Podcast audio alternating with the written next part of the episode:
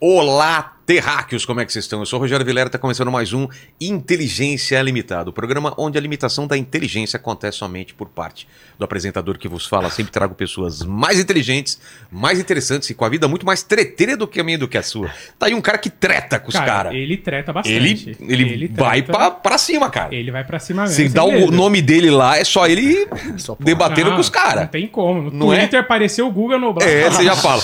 Que que ele, com, com quem que ele tá debatendo? Com quem ele tá brigando? Com quem que ele tá saindo no soco agora? No soco verbal. Exatamente. É, exato. Vamos falar de tudo, falar de CQC e outras coisas aí, né, o, Vamos o falar Tucci? de tudo, tudo, E quem que vai fazer as perguntas aí hoje? Cara, quem vai fazer as perguntas, pra vocês que não sabem, são os nossos queridos Não, é membros. você. Ah, eu? Sim, Não, mas eu foi uma pegadinha essa. Eu percebi, mas eu vou repassar a pergunta dos nossos Ah, queridos certo, certo. membros. Então, se você não quiser perder nenhuma live, você torne-se membro, porque... Tem essa- lives especiais tem como lives essa. especiais, que são, são pros nossos membros. Pessoas especiais pessoas como especiais como o Naldo, o Mike Baguncinha e o Pablo Marçal. Marçal. São três pessoas muito São especiais. três pessoas extremamente especiais, cara. Né? Estamos tentando trazer o Pablo Marçal pra contar as paradas que ele faz lá, cara. Cara, vai ser- Helicóptero, essas coisas aí. Eu quero. Cara, vai ser engraçado. Engraçado não, cara. É sério isso. Como? Como que? Inicia como? Se você não fala como, eu não vou responder. Como que eu inicio o papo com ele? Não, cara, é um vídeo dele. Ele só, ele só deixa a pessoa perguntar se ela iniciar como. Sério? Ela só pode fazer a pergunta se ela iniciar com como. Ah, aí a pessoa fala, ai, meu nome. Não, não, não, não, não. não, não. Como? Sério? Não, não, então, mas. Não, não, não, não. Como? É assim. Eu pensei que era aquele vídeo do. Era do Serra, que ele fala assim: é, como a. a Como? É, como a sua mãe. como a sua como a mãe, sua como seu pai, como não sei quem que fez tal coisa, só que é só ele, como, O, o, o pedreiro, como, Como- O, o comissário de bordo, como não Cara, sei o esse quê. é muito bom, muito bom, que esse ele tá vídeo- querendo comer todo Esse mundo. vídeo é muito bom. Mas não sei por que a gente tá falando disso, cara. Então, também não sei. Mas, se- por favor, É. já deixa seu like, Deixa o já like, se se inscreva. inscreve. Aquelas coisas que você já sabe, né? Eu Torce sei, mas o pessoal não sabe. Então dá like aí no vídeo agora, que hoje tem. Hoje Pois é. tem, cara. Eu Hoje ensinei meu. Todo, cara, eu tenho pena porque meu filho um dia ele vai se lembrar dessas coisas, talvez me processe. Porque todo dia eu chego pro meu filho e falo, pergunta pra mamãe se hoje tem. Aí ele Meu fala, cara, mamãe, meu hoje Deus, tem. cara. Meu Os trapalhões. Meu Deus, cara. Fala, mamãe, hoje tem. Aí ela fala, para. Eu falei, não sabe o que ele tá perguntando. Exatamente, então tá tudo bem. Hoje tem o que, papai? Hoje tem filme, hoje tem desenho Tem uma animado. pipoquinha. Pipoquinha. Exatamente. Cada vez uma coisa. Exatamente. Hoje tem, Você não então. tá com medo de ser cancelado mais, não. né? Você já Não. foi o bastante. hein? Ah, cara, de- passou. Tem um momento que você já, Deu. já foi, né? Vamos voltar aos A anos chance 80. é. Tá tudo bem. Todo mundo canibal, né? Então. Pô, eu pô, sei, cara. Tá ligado? Eu tô ligadíssimo, É. velho. Eu, eu sou dos anos 80 e eu era fã do mundo canibal. Sempre sou até hoje. Agora, já fui mais, já acompanhei mais Ah, o mundo sim, canibal. porque pô, o mundo canibal, numa época, todo mundo assistia, Todo mundo via, né? cara. Foi você nasceu em que ano? Eu nasci em 81. Ah, você é dos anos 80 Eu mesmo. sou, e- eu sou legítimo. Legítimo. Eu sou...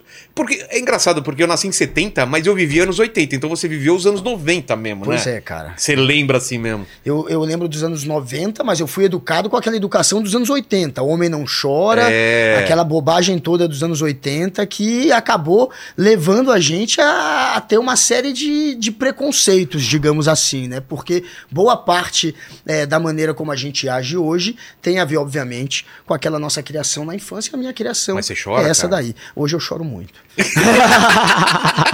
Mas eu não chorava, antes eu era machão. Agora É. o homem não chora. não, eu Putz, choro, eu choro, eu sou sensível. Hoje eu choro até com propaganda, às Eu vezes. choro com filme, cara. Filme é.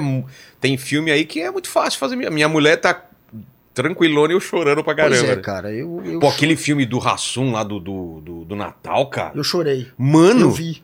Você lembra Eu desse vi. filme? Não, eu vi agora com as minhas Não, mas filhas. é um antigo já. É, mas eu, eu vi Ah, pela tá. primeira vez agora. Cara, e vem do nada, né? Que ele fica toma uma- acordando sempre É, no Natal. Você toma uma porrada uma hora e fala, nossa, velho. Ele, ele não Eu te vi, prepara, né, cara, pro, pro choro, velho. Não, não- É de repente Mas ele é assim. gênio, cara. É genial esse Ele filme. sabe fazer a gente chorar, né? Esse cara é um, é um dos melhores atores que a gente tem. O cara Concordo, concordo.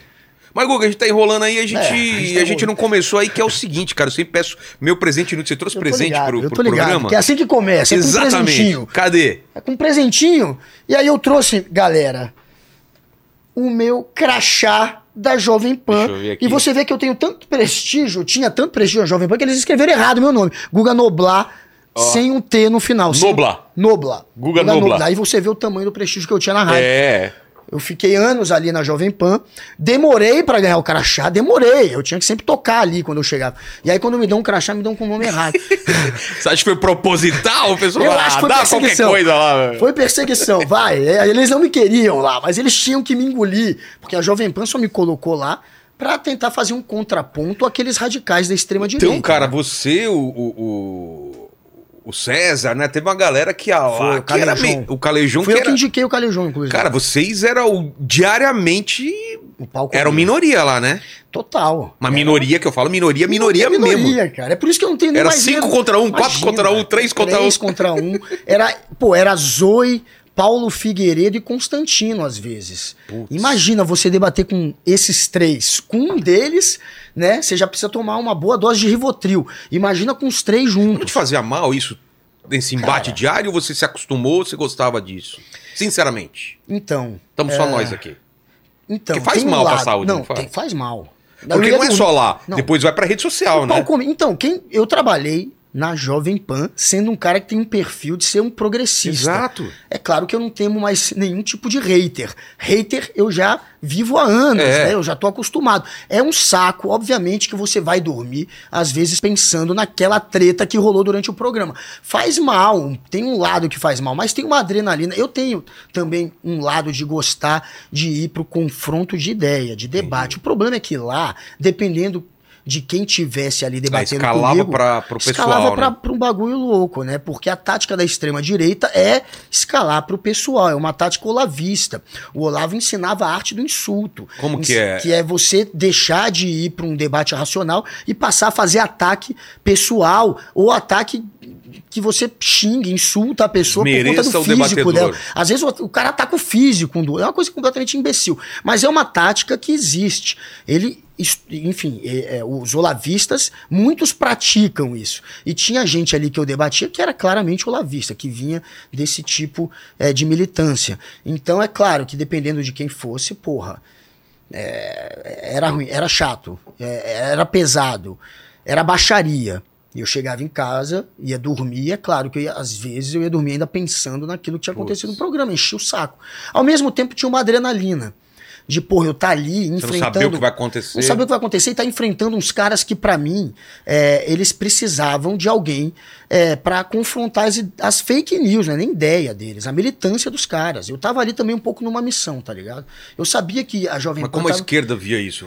Achava que você não devia estar não, lá. tinha gente que achava que eu não devia estar e tinha gente que achava que eu devia estar. No fim, foi positivo pra mim é, entre a galera mais Entendi. à esquerda, com certeza, porque foi muito embate ali que é, eu consegui realmente ridicularizar às vezes os caras ali, mas enfim, minha ideia não era achincalhar, a minha ideia era levar informação. Eu estava ali como um jornalista. Eu, eu- meu objetivo não era estar ali para doutrinar ninguém, ao contrário dos caras. Então, é, a informação muitas vezes vai contra a sua ideologia, vai contra a sua religião. Mas você, como jornalista, precisa passar o fato, até na hora de opinar. Então você não tem que estar ali como é, um, um jogador de um time, você tinha que estar ali como um jornalista. Esse era meu papel. E como jornalista, passando os fatos, já era possível desmontar tudo aquilo que estava sendo dito por aquela turma que estava ali debatendo, Zoe Martinez, Paulo Figueiredo, porque eles iam muito no achismo, na fake news, que era fácil de desmontar com a informação. Eu ali era jornalista, eu não era, obviamente, é, um militante. Esse não era o meu papel. Mas eu sabia que a Jovem Pan estava me usando para tentar, de alguma maneira, é, escapar da justiça eleitoral, principalmente, Fala, a já que estava chegando a voz a eleição. todo mundo, é isso? Então, aí eles sabiam que ia ter muita treta na justiça eleitoral, e aí eles queriam ter esse argumento. A gente dá voz para todo mundo. A gente ouve os dois lados. Tá aqui o Guga batendo no Bolsonaro. Não tem só o, o Lula apanhando do, do Adrilles. Essa era a intenção dos caras, era tentar evitar processo judicial. Os caras estavam me usando, eu não tinha a menor dúvida disso. Você sabia disso? Era por conta disso. E eu sabendo disso, também vou usar os caras. Tanto como escada para ganhar ainda mais público, quanto principal, para bater de frente com a desinformação que é jogada o tempo inteiro aqui nessa rádio. Que é uma rádio que acabou optando para para ir por um lado, que era o lado do dinheiro. E o lado do dinheiro era você criar essa seita de seguidores que você conseguiria se tornando um porta-voz do bolsonarismo. Então eu estava indo contra os interesses do rádio. A rádio não estava do lado do Bolsonaro por ideologia. O, por mais É- que a rádio ah, é? seja uma rádio que tem uma galera reacionária, por mais que o Tutinha, que é o dono da rádio, seja de direita, ele não é bolsonarista. O que fez a rádio ir pro lado do Bolsonaro é que a Jovem Pan tinha feito uma reforma, gastou milhões para virar uma televisão, tinha deixado de ser uma rádio, estava virando um estúdio e precisava recuperar logo a grana. Eles viram que o caminho mais fácil foi conseguir eh, essa audiência bolsonarista, foi virar porta-voz do governo. Eles conseguiram dessa maneira tanto verba do governo de publicidade quanto essa audiência fanática, Fiel, né? bolsonarista, que rendeu muito dinheiro via YouTube, via propaganda em rede social. E é uma audiência que não admite. Que não admite você Eu lembro, daquilo. eu lembro uma vez que o, o, o Emílio contestou alguma coisinha, nossa, caíram. Porque, né? Pode ser a pessoa que Não for lá. admite, não admite. Mesmo a Zoe e tal. Se falasse alguma coisa, já tinha que voltar e o Coppola Hum. várias vezes teve que. Não, não, eu quis dizer isso porque a galera não admitia nada de crítica, né, em não relação ao admitia. Bolsonaro. É muito louco. Eles, essa, você vira refém Então, isso que é o dessa problema. galera, velho. Se você parar de fazer a narrativa dos caras, de ser o porta-voz do Bolsonaro, se Você você. não pode falar, concordo com isso, com isso, com isso. Acabou. Mas o lance da vacina. Não, tem que. Sabe, não, mas- sabe o que fez eles perceberem que tinham que ficar na mão dos O bolsonaristas? quê? O, momento crucial que fez a rádio se render totalmente foi quando o Sérgio Moro saiu do governo. Quando o Sérgio Moro saiu, a rádio balançou. Deram. Mas Sérgio? Moro saindo porque tá sofrendo pressão para aparelhar a PF. E a princípio a rádio ficou com o Moro. A Ah. rádio, essa hora, achou que era hora de se livrar do Bolsonaro. Vamos descolar um vamos pouco. descolar, vamos ficar com a direita sóbria. Sei. Só que aí foi Veio um. um ataque de hater, cara. A rádio. O Foi, um, foi uma fúria dos bolsonaristas que, em questão de horas, no outro dia a rádio já arregou e já voltou para. Bolsonaro. E abandonou o Sérgio Moro, e foi cada vez ficando mais crítica ao Moro. Mas, a- é, mas essa, essa guinada pro bolsonarismo. Repito, foi uma guinada financeira, obviamente. A- o bolsonarismo deu lucro. Você ganhou muito dinheiro, verba publicitária e, claro, audiência insana dessa, dessa seita. Isso dá dinheiro. Por isso que a rádio optou pelo bolsonarismo. Não foi uma questão ideológica. Claro que a tendência do dono, da, do cara que mandava, que era o Tutinha, era ir pra direita sempre. Agora, ele não era bolsonarista. Ele farejou a grana, entendeu? E eu ali dentro falava: os caras estão me usando para não perder processo na justiça. Você acha que eu sou otário? Eu sei que é isso. Agora eu vou pro pau aqui dentro. Eu vou bater contra a desinformação. Já que estão me dando esse microfone, eu sei que meu prazo aqui é curto. Eu não tinha a menor dúvida na hora que eu entrei no Morning Show. eu Já Sabe tava que era anos- questão de tempo que. Questão de tempo eu rodar, cara. Eu tava uns anos na rádio já. Eu já ti- tava fazendo muito pânico. Mas eu sabia que na hora que eu fui pro Morning, e foi por opção do- da própria rádio, já que eu fazia muito Morning como convidado e eles gostavam, e eles queriam que Ah, eu você entrasse. começou como convidado, E foi aí- participando aí, é. direto, aí. E aí os caras, eles quiseram me colocar. E aí o Tutinha decidiu que eu ia pro Morning. Na hora que eu entrei no Morning, e eu gostava, adorava fazer os dois, eu queria fazer os dois, na verdade. Na hora que eu entrei no Morning, é, eu sabia que eu tava com os dias contados, que eu ia entrar num embate e que eu ia contra os interesses da maioria da audiência da rádio. Então eu ia estar contra o interesse da rádio. E eu falei, não vou também ser otário, eu vou pro pau mesmo. Eu vou falar o que tem que ser falado, eu não vou ceder. E eu não cedi. E eu fui para eu fui pro pau. É Por isso que eu fiquei com essa imagem também. Eu já tinha É. um pouco dessa imagem e eu ganhei mais ali. É, eu, eu, eu fui pro embate contra esses caras, três contra um. Eu dei a informação. É, quando foi necessário, é, de alguma maneira, subir o tom, eu subi o tom. E assim foi, cara. Eu sabia que uma, que uma hora não ia dar certo. Mas do outro, por, por outro lado também não te falava, não pode falar isso. Não falavam, mas ao mesmo tempo, porra, tinha umas indiretas. Tipo, esse tipo de coisa não fala assim. Tinha umas indiretas. É, o- quando, quando eu fui debater, por exemplo, com o Paulo Figueiredo, Paulo Sim. Figueiredo virou, virou um dos debatedores. Quando saiu o Adriles, colocou o Paulo Figueiredo. Eu fui, no primeiro, no primeiro debate que eu tive com ele, eu já falei pra ele ao vivo que ele fazia discurso de ódio, que ele espa- espalhava era discurso de ódio. O cara acabou o programa, ele ficou totalmente chiliquento, ameaçando é, me processar pra ver se me intimidava. Eu nunca mais dizia o óbvio. Ele, inclusive, agora teve as contas é, suspensas em alguns lugares aqui no Brasil por espalhar discurso de ódio. Mas ele me Nossa. dizia que se eu disser isso, se você falar isso de novo, eu vou te processar. Ele tentou dar um chilicão e tentou me intimidar, também me, pasmem, ameaçando me bater. Por mais que ele não né, tenha aquela cara de pateta dele, ele acha que é lutador de MMA. E aí o cara ficava ameaçando me processar e me bater no grupo Nossa. do Morning Show, pagando meu amigo, todo mundo constrangido com o cara. E é, depois desse momento, ah, os caras falaram, porra, deram umas indiretas, não vai pra esse caminho, não fala isso, porque era ruim pra rádio Ah, também. tá. Porque é a rádio que tá dando voz pra um discurso de ódio, não é nem que a rádio queria proteger o Paulo Figueiredo, a rádio queria se A proteger. imagem dela. Hum, E aí também, com o tempo, teve, claro, uma indireta ou outra. É, eu fui percebendo que tinha coisas, assuntos assim que eles queriam que eu fosse na onda deles. Tanto que quando eu saí da rádio, quando eles me tiraram, que foi na semana final da eleição, Foi na, do no segundo primeiro, turno. no segundo turno. acabando a eleição, na última semana, nos últimos três dias, ali, terça, quarta, e quinta e sexta, eu não fiz antes da eleição, eles alegaram é, que eu estava, de alguma maneira, indo contra é, aquele discurso da rádio de que a rádio estava sendo perseguida pela justiça, né? Ah. E aquilo não estava agradando, e que eu fazia muito discurso da Folha de São Paulo. Citaram a Folha de São Paulo, achei muito engraçado isso. É, então, eles, eles ficaram incomodados. E eles me tiraram por conta do, do discurso que eu fazia e principalmente desse momento. Nesse momento, a rádio queria muito se vitimizar. Falar, olha, a gente está sendo perseguido pela justiça. É, e não era isso. Eu falei pro Paulo Figueiredo isso ao vivo lá. Você falou que iria acontecer isso mais cedo. Você, você- eu falei, você- cara, eu- aí ele falou: você tá dizendo então que o que tá acontecendo é porque eu divulgo fake news?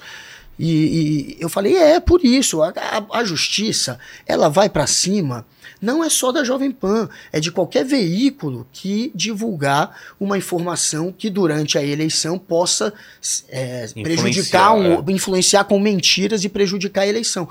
Isso eles estavam fazendo, e não foi só com a Jovem Pan, mas a Jovem Pan de fato deu espaço para alguns comentaristas que apelavam o tempo inteiro para um discurso que era contra as urnas, ou era um discurso mentiroso contra o Lula. Então eles acabaram pagando o pato por isso. Mas não era uma perseguição à rádio. Esse, essa foi a minha linha, Entendi. que acabou me, me colocando ali numa reta final de embate ali com a direção e acabou sendo o, o- o meu momento final da Jovem Pan. É, mas é isso, eu não tava ali para ceder. Eu falei, cara, eu sei que eu vou rodar e que eu rode em grande estilo. E foi o que aconteceu. Quando eu saí, sair desse jeito, com a rádio te tirando porque você contrariou a rádio, era a melhor maneira de eu sair. É. E olhando pra trás agora, que análise você faz assim? É, foi justo o que aconteceu com a Jovem Pan? Eles cavaram pra pra cova? O, o, o, tom foi um pouco a mais do que deveria ser em relação a eles? De Cara. desmonetizar? De, tudo foi feito. O que, que você acha? A Jovem Pan, ela se comportou como uma assessora da extrema-direita, uma assessoria, Uma da assessoria. extrema-direita, a ponto, e isso que eu achava mais bizarro, de usar, por exemplo, a estrutura da rádio, o cinegrafista da rádio, que ia gravar o Tarcísio Sim. num evento político, fazendo campanha para virar governador, ele, us- ele gravava tanto a reportagem da Jovem Pan quanto imagens que eram usadas na campanha do Ah, Tarcísio. usava na campanha. Olha o nível de subserviência, de submissão. Os caras não só passavam a live do Jair Bolsonaro, dando mais visibilidade para aquela live que ele fazia, dando mais voz, sendo mais porta-voz, como usava estrutura não só dava, colocava comentaristas 90% para fazer o discurso que o Bolsonaro queria, que a extrema direita queria, como usava a estrutura da rádio para gravar material para os caras. Você tem noção do Nossa. absurdo que é isso? Se isso não tiver nenhum tipo de punição, nenhum tipo. Ah, Isso é um serviço público. A rádio é um serviço público, uma concessão pública, que tem ali um interesse e uma finalidade pública. Você não pode pegar isso e transformar numa brincadeira onde você está a serviço de um interesse privado que foge é, do interesse público ou de um político, principalmente de um político. Você não pode servir ao presidente como eles servi serviram à rádio daquela maneira. Eu não estou dizendo que todas as punições, porque eu não lembro de todas as Eu punições também não sei estão exatamente. corretas. Mas eu tenho certeza que essa rádio merece pagar pelo que fez, porque isso é errado, isso não é correto. Uma rádio não deve ser usada dessa maneira. Ela não pode servir como um, um, um, um como uma espécie de, de, de, programa de programa de propaganda de um presidente. Ela não pode usar a estrutura dela para beneficiar um político em campanha, cara. Isso é o mínimo que a gente, que a gente espera que não aconteça e aconteceu. Então, é, tem que ter sim uma investigação e algum grau de punição. Eu não estou dizendo que eles devam ter a concessão retirada. A história da Jovem Pan é gigantesca. É, a Jovem Pan é muito maior do que o Tutinha, do que essa direção que vai virar uma mancha na história da rádio. Essa turma que fez a rádio dar essa guinada para a extrema direita e que, que de alguma maneira manchou a reputação da rádio, né? Acabou manchando a reputação da rádio. Isso vai passar, cara, porque essa rádio é grande, a história é longa é, é uma história é, de mais de 80 anos e que vai perdurar e que daqui a 40 anos isso vai ser um ponto negativo. Como a Folha de São Paulo apoiou a ditadura e conseguiu depois, Globo. de alguma maneira, é, né, conseguiu de alguma maneira limpar a imagem deles pelo menos um pouco, a Globo também, tantos veículos é. que têm uma história em algum momento é, que acaba manchando a reputação daquele veículo, conseguiram depois é, dar uma guinada. Eu acho que a rádio, isso aí vai ser um, uma, uma história muito triste da rádio que vai ficar no passado. Não deve perder a concessão, mas claro que tem que ter algum grau de punição. Entendi. Mas vamos então para a tua história até antes do CQC, que é quando a, a, o grande público te conhece, né? Se, teu, seu pai é jornalista e, e, tua ideia sempre foi para esse caminho? Como que foi? Você era criança, você... o que, que você queria ser? Então, cara, é, quando eu era moleque mesmo, aí é. era aquela coisa de moleque. É, você é jogador de futebol, sei Astronauta, lá. jogador lutador, de... É. Ah, é? Judô, jiu-jitsu, sei você lá. Você nasceu onde? Eu nasci, na real, eu nasci em São Paulo, mas eu não sou daqui. Eu nasci em São Paulo e saí de São Paulo com nove meses. Ah, eu fui o único nem... que nasceu, é. tá ligado? Da minha família. tava meu pai tava na Veja. Por acaso eu tava por aqui. Meu pai tava na Veja, como você falou, ele é jornalista. É. Tava em São Paulo, pá, nasci. Aí ele foi para Brasília, mudei para lá com 11 meses. Só que eu, pô, passei a infância em redação de jornal e, pô, é. sempre tive no meio. Fui assistir a Copa de 94 na redação do Correio Brasiliense com a galera do esporte, todos os jogos. Assisti a Copa de 90 Porra, com a galera de um, do, do, do, Jornal do Brasil na casa de um jornalista, todos os jogos. Eu sempre convivi com um jornalista, sempre tive nesse meio, principalmente do jornalismo político. Eu sempre fui louco por política, cara. Com é 8 anos de idade, meu pai era, pô, colunista do Jornal do Brasil, era a principal principal coluna na época de jornal era o do Jornal do Brasil. Ele era a coluna dele de política, que ele tinha herdado do, do Castelinho, que era o maior jornalista que a gente teve de política, e que pegou meu pai moleque e botou ali na asa dele. E meu Entendi. pai virou colunista do jornal e virou o editor do jornal em Brasília depois, do Jornal do Brasil.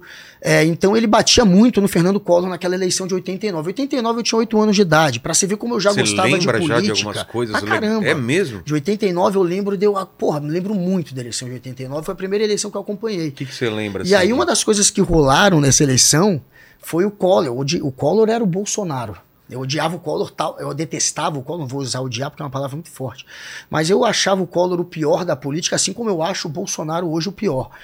E naquela época, pô, o Collor era o Bolsonaro. E aí um dia o Collor liga na minha casa para reclamar de uma coluna que meu pai tinha escrito. Para reclamar de algum, algum fato que meu pai Sei. colocou na coluna, ele queria se queixar. Uma tia minha atendeu o telefone e falou: pegou o telefone, ah, Noblar Collor no telefone. Na hora que ela falou Collor, cara, eu saí correndo, peguei o celular, tá o telefone, era aquele, aquele existia celular. O telefone aquele fixo, telefone né? fixo. Aí falei, não liga aqui em casa que a gente vai votar no Lula.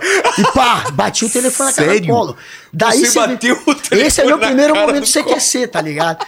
Eu bati o telefone na cara do Collor com oito. O moleque anos, atendeu. E... O moleque, porra, foi essa? Ele, obviamente, usou isso contra o meu pai. Ai. Falou que o meu pai era Lula. Ele nem era Lula. Meu pai não ia votar Você no Lula. Que falou. Eu é que era. Minha mãe que curtiu o Lula na época.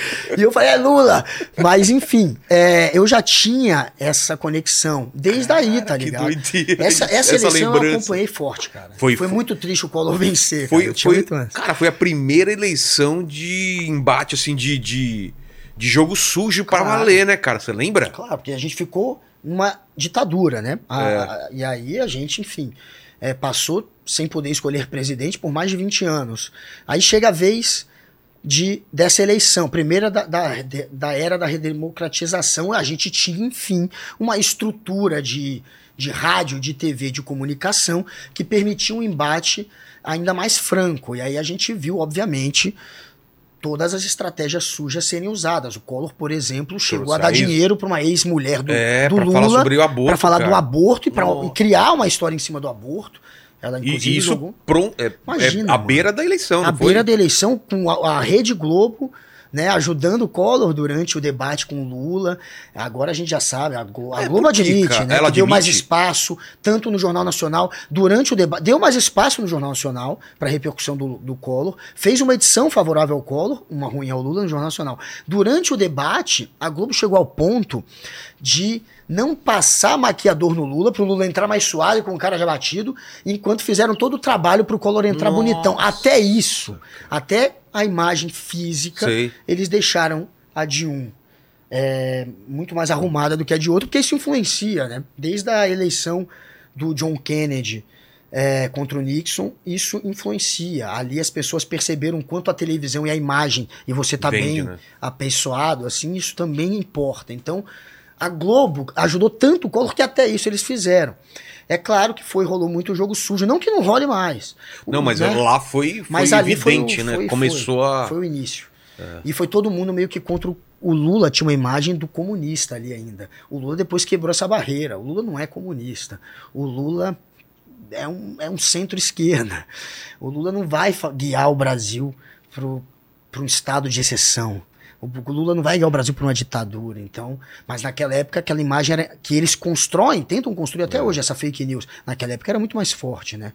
É, era muito mais difícil para o Lula é, ter um- uma boa receptividade dos grupos econômicos, das elites e da mídia também. Então foi muito fácil convencer a galera a linchar o Lula. O Lula foi muito linchado naquela eleição de 89 e todo mundo estava contra ele, né? Só a esquerda do lado dele. Aí deu no que deu, o Collor, plan... aquele uh, da poupança, Poupança, o cara tirou de... Que teve gente que se matou por causa Teve gente que daquilo, morreu, cara. Que perdeu tudo, o cara tinha acabado de vender a casa, colocou dinheiro na poupança pra comprar outra, de repente não tinha mais o dinheiro. Os caras... Plano da Zélia. A Zélia, Zélia. falou: tira, tira, segura, coisa mais louca do mundo. Os empresários. Cara, que todo mundo, cara. aquilo. Isso pegou todo mundo. Tipo, do cara mais É. quebrado, que precisava de dinheiro para comprar comida, do empresário que precisava de muito dinheiro para fazer os pagamentos, às vezes, do, do- do- do- dos empregados dele. Todo mundo, cara, de um dia para o outro, tinha Que um limite doideira. que você só podia tirar aquilo. E dane-se, entendeu? E claro que isso aí provocou uma convulsão social, acabou queimando de vez o Collor. Era um governo que já não tinha quase nenhum bom resultado a apresentar, ainda veio com esse plano econômico desastroso, né? E aí se queimou de vez, foi o que acabou corroendo a, a força política dele, né? Aí depois, claro, teve o impeachment teve os escândalos que, né, também são consequência, na verdade, desse momento, dele se enfraquecer politicamente. Aí você vai procurar um argumento para tirar o cara. E aí veio a história do PC. Ah, o PC receberia dinheiro de empresário para favorecer os caras. Ah, recebeu um carro. Ah, tem o pro- lance da Elba, Aí né? o carro, o irmão dele. Aí, é- aí foi, cara. O carro com o. E era uma briga de família, né? O irmão. Tinha a, é, Rosiana Sarney. É. Ah, Rosiana Sarney, não, desculpa. A, a Collor, como é que era? Rosiana, né? era Rosiane, Rosiane Rosiane Collor, Collor. né? Acho que- Rosemary. Não, agora Não, Rosiane. vê pra gente. o- Ou a- era Rosiana ou era Rosemary. Não, que é era Rosiana. Rosemary É. agora. É mais recente. Rosemary tem umas histórias mais da, com o Lula, né? Tem uma Rosemary do Lula, se não me engano. A Rosiane Ah, Collor. E tinha a casa, a casa da Dinda, né? Eles tinham aquela casa dele. Que, fala que era rolavam uns, uns negócios lá, uns rituais. É, né? ele fazia Lembra disso? macumba, né? É. Ele era um cara que tinha uma Sacrifício imagem de- de, ga- de galinha. Sacrifício de galinha, se eu não me engano. Mas ele tinha uma fama de ser macumbeiro. Collor, É mesmo? De, de contratar serviço de macumba mesmo. Vários políticos, cara. Eu vou te dizer que na política Sério? isso é super comum. É mesmo? O tempo inteiro tem macumba. Teve uma vez que tava meu pai, quando era jornalista também, já sofreu umas macumba de político. Quando ele era Faziam diretor, pra ele. Quando ele era diretor lá em Brasília do Correio Brasiliense, o pau comia com a máfia de Brasília inteira. Era o governador, que era o Roriz, eram os irmãos Passos, os grileiros de terra. Era, porra, a política. Eu detestava o meu pai. Eu andei com. Eu tive que andar com um policial militar do meu lado. Cheguei a levar uma navalhada na cara. O É porque eu não conto essas histórias, cara. Acho que é a primeira vez que eu falo da Mano! navalhada. Isso aqui no meu rosto é uma navalhada na cara que eu Como levei que foi? 18 anos. Por conta de política. Na hora que eu levei, eu não sabia que era política. Eu achei que era Tava um com show. quantos anos isso? Tinha 18 anos de idade. Nossa. 17 para 18. Tinha Sei. fazer 18. Tava num show do Raimundos. Pá, levei. A gente já era ameaçado na época. Meu pai comprava briga com essa boa parte da classe política. A gente era ameaçado o tempo inteiro. O Correio Brasiliense, inclusive, depois disso, botou um segurança com cada um. Depois a polícia militar entrou na história. Meu. E a gente teve que andar com um policial, foi uma treta.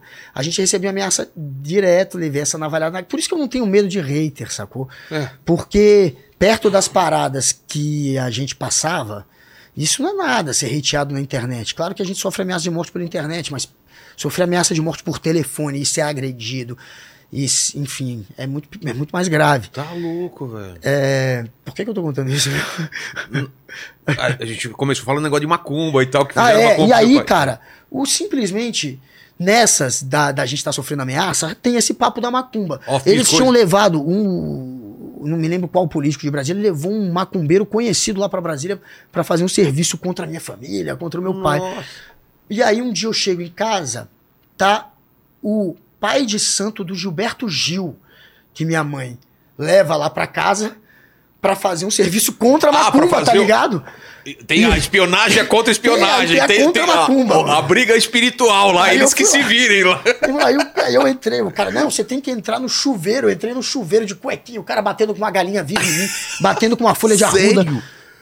E aí ah, rolou um trabalho pra gente, enfim, de alguma maneira, enfrentar. acabar com um serviço ruim que tinha sido contratado. Nossa. Mas Brasília, Brasília tem é um, é um- essa cara, fama. é um circo É o lá, tempo né, inteiro, velho? velho. Essas histórias de contrator, Não, e, pai e, santo pra fazer e- e macumba. prostituição, né? De, de cara, altas coisas rolam lá, assim, é um, é um uma Las Vegas lá, lá, né? dentro do Congresso, meu irmão. Não é? Total. A gente sabe de coisa, já foi fazer Droga, droga, prostituição. maconha, pó, pro- prostituta. Nossa. É, tem um monte, tem vários é, deputados que colocam assessoras, e uma ou outra, pelo menos, é, é, É amante, é. É uma É. ou outra, assim.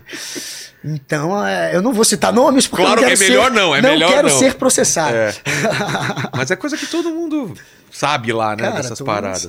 E morar em Brasília, como que era pra você? Você curtia? Então, assim, sempre fui muito ligado à política, sempre convivi com a política, nasci nesse meio da, da- do jornalismo político, que é Brasília. Brasília É, é, isso. cara. Se você isso. gosta de política, É o lugar. dá pra ficar. Brasília é uma cidade que, pra quem conhece, pra quem sabe o que fazer, sacou? É, uma, é, é legal. É mesmo? Tem o que fazer, é divertido. É, é uma cidade, enfim, que, que, que tem muito pico de natureza, de montanha, de cachoeiras em volta de Brasília pra curtir. É uma cidade muito cosmopolita também. é, tem, Tem o Brasil inteiro tem, lá. tem o Brasil inteiro, tem o mundo inteiro lá. mundo inteiro cara. Também, tem embaixada, de embaixada, todo né? lugar É. e tal. Então, é, eu gosto de E a parte cara. musical também é forte, né? E Bra- é, de Brasília, banda. rock and roll, já teve né, essa fama, Raimundos, Titãs, Paralamas. É uma cidade viva, cara. É- é- mas se você conhece a cidade, se você chega lá de turistão, É estranho, Você não né? sabe fazer nada, É uma cara. cidade estranha. você vai pros picos de turista, você vai pra frente do Congresso, você vai ali pro meio da cidade, você não vai curtir, cara. Todo mundo que chega em Brasília acha uma merda. É porque parece tudo igual, né? Você vai andando de assim, parece Ah, tudo. porra, é. chato. Quem fica em Brasília e passa a andar com quem é de lá e conhecer Brasília de verdade, adora. Muita gente prefere até se mudar pra lá. Tem amigos aqui de São Paulo que passaram a conhecer Brasília e que foram pra lá. Tem é, gente do CQC, inclusive. Tem, tem a primo de Recife, de outros É. lugares que acabaram mudando pra Brasília. Brasília é maneiro, velho. Dá pra curtir. Mas como que você foi encaminhando então pra tua área? Você Mas, resolve cara, estudar o que lá? Como que Eu, foi? eu, a princípio, pensava em fazer marketing político. É muito É? louco isso, né?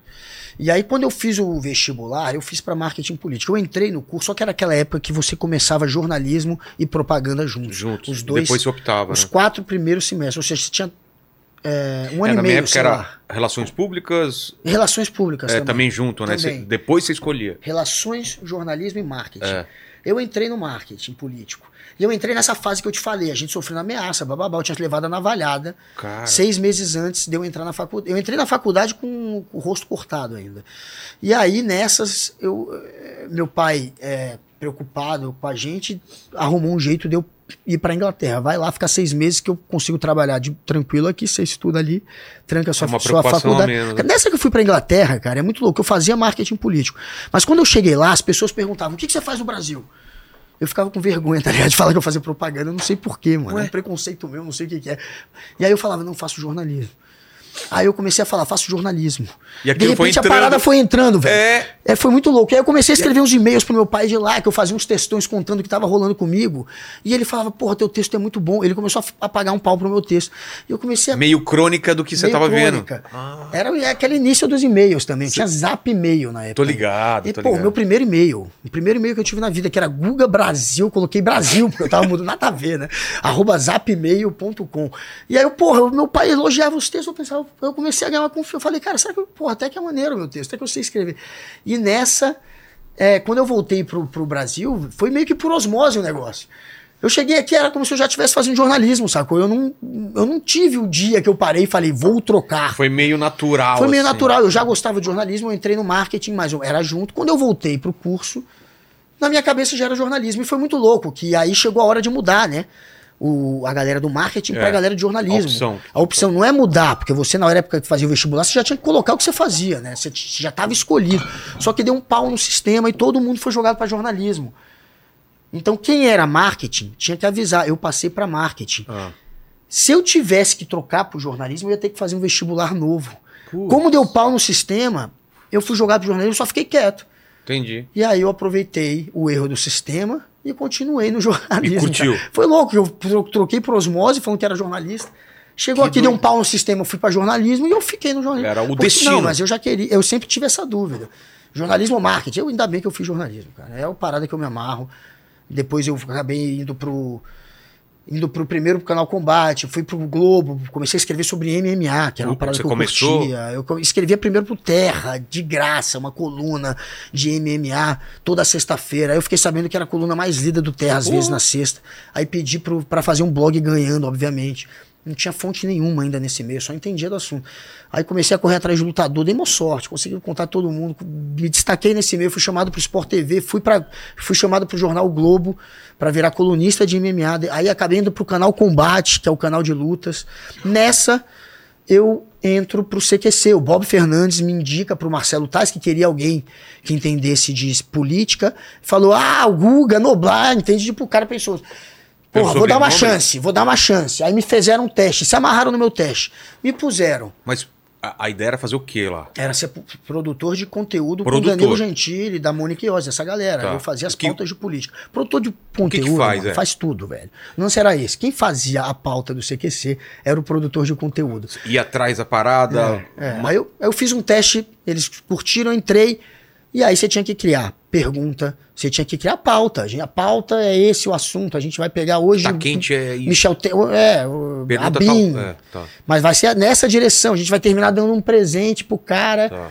A gente vai pegar esse e esse. A gente tinha que pensar isso tudo antes. Era o produtor de Se ele conteúdo. responder isso, você fala tal coisa. Até, claro que tinha uns 30% de improvisação, mas 70% era pensado. Entendi. Até no que o cara ia rebater, a gente já pensava num, re- num- num rebote, o produtor de conteúdo. Então o CQC, cara, virou uma, uma faculdade também, porque eu fiquei anos ali nesse papel de produtor de conteúdo, antes de virar Cara, repórter. Você, fez um sucesso absurdo. E era né? sinistro. Eu tava ali com o Danilo, com a Mônica, indo pra, pro pau em Brasília, tinha que pensar em- na pauta, tinha que pensar no conteúdo, depois chegava em Brasília com uma hora e meia de, de gravação, eu só podia passar 18 minutos no máximo pro produtor. Então você praticamente editava a matéria, Nossa. pegava aquele material, ia picotando, essa parte é boa que, que ela falou, essa parte é...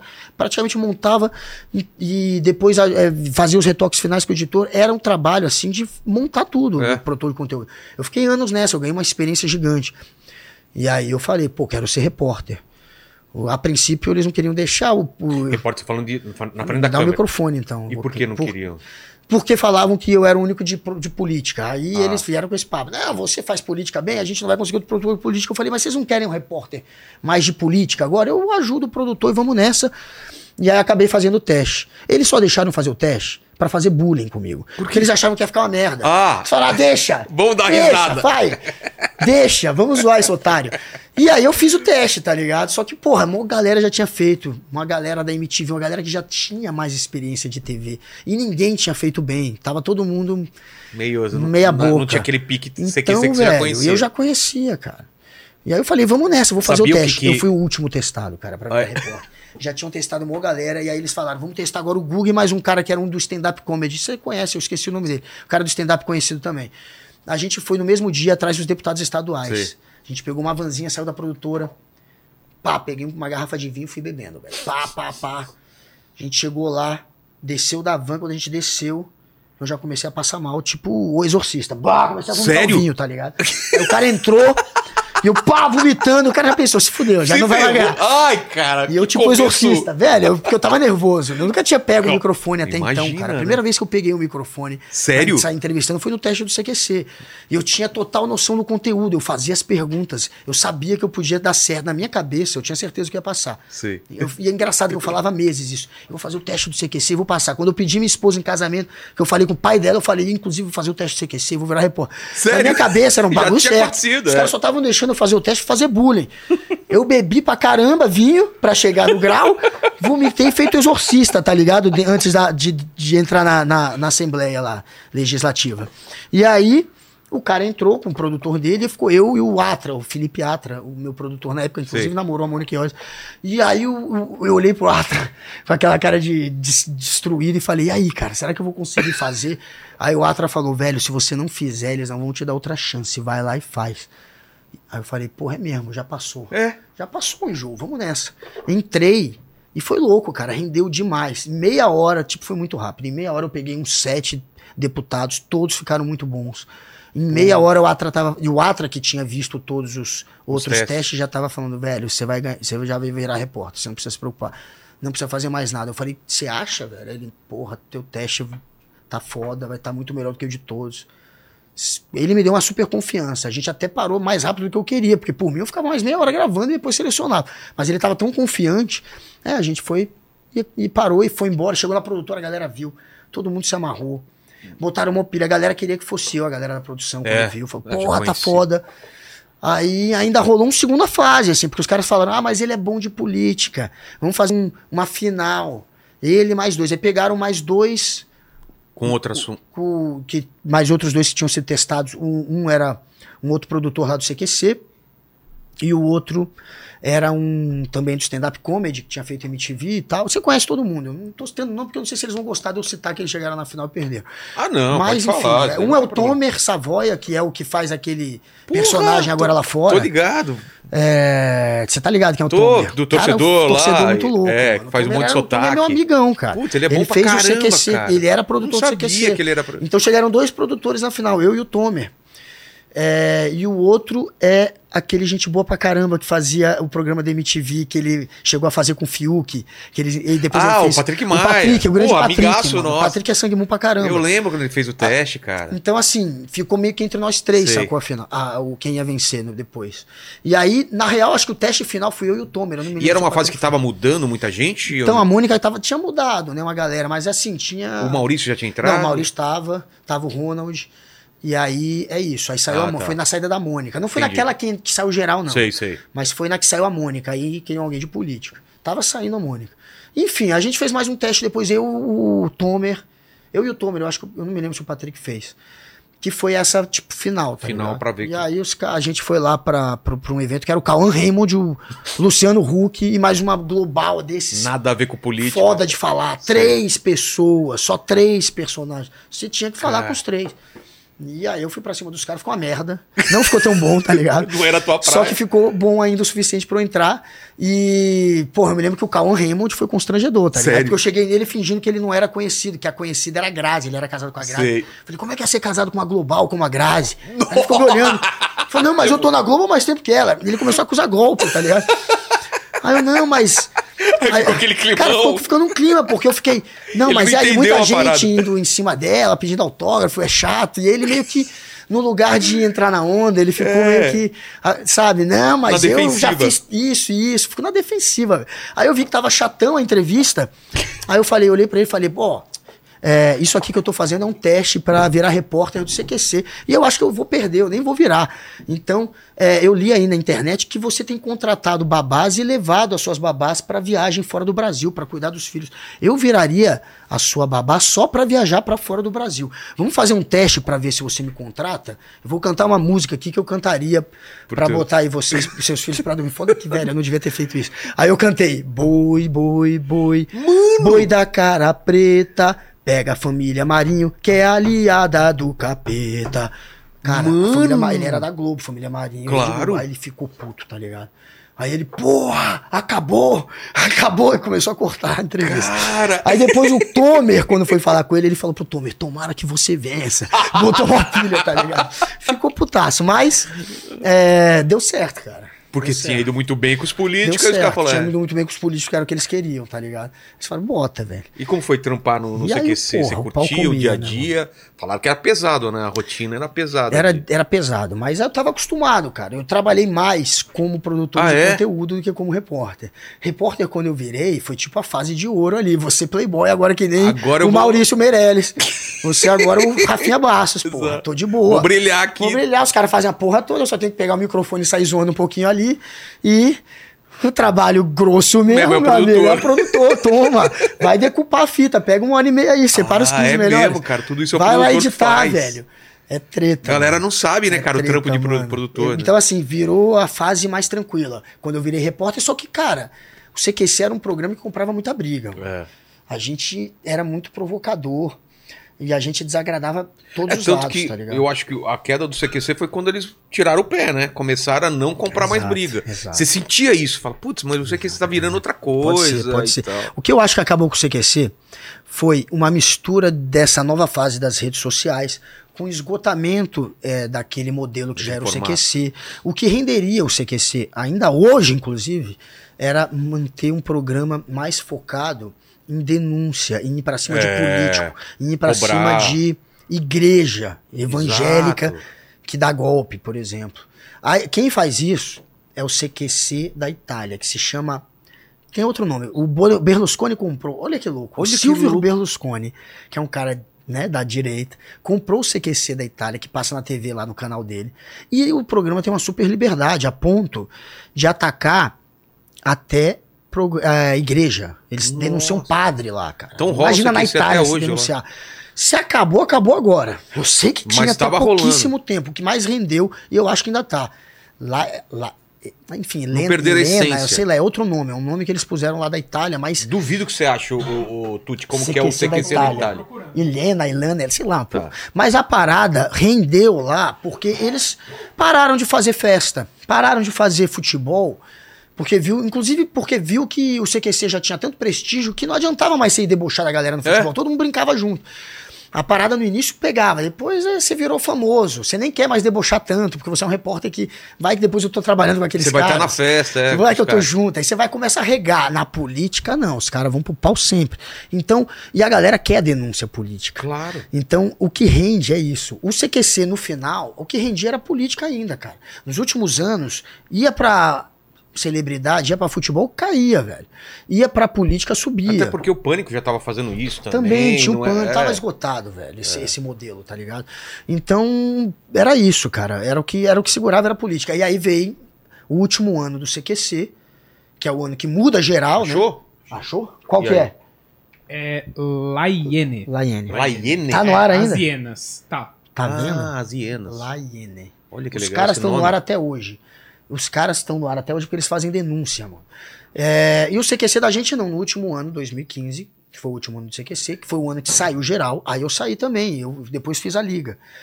Eles tiram política desse ano, que é o ano que É, eu saio. também muito político começou a ameaçar lá também, né? Eles- aí, A como galera que- tava aquela Dilma, começa aquela onda de impeachment, a Band pensa, não quero comprar briga com Ah. nenhum lado. E aí eles mandam tanto o Pânico quanto o CQC pararem de fazer política. O CQC, pra fingir que ainda fazia política, botava às vezes um repórter lá em Brasília. Mas a matéria não era política, ele ia lá pegar os políticos de personagem Ah, pra comentar qualquer bobagem. coisa. Comentava umas coisas que não era matéria de política. Mas Entendi. aí deu pra disfarçar. Tinha gente que achava, mas não tinha. E isso foi porque começou aquela polarização mais forte que partiu da, daquela onda do impeachment. E a Band falou: não. O, o, o Carioca não imitava mais a Dilma, por exemplo, no Pânico.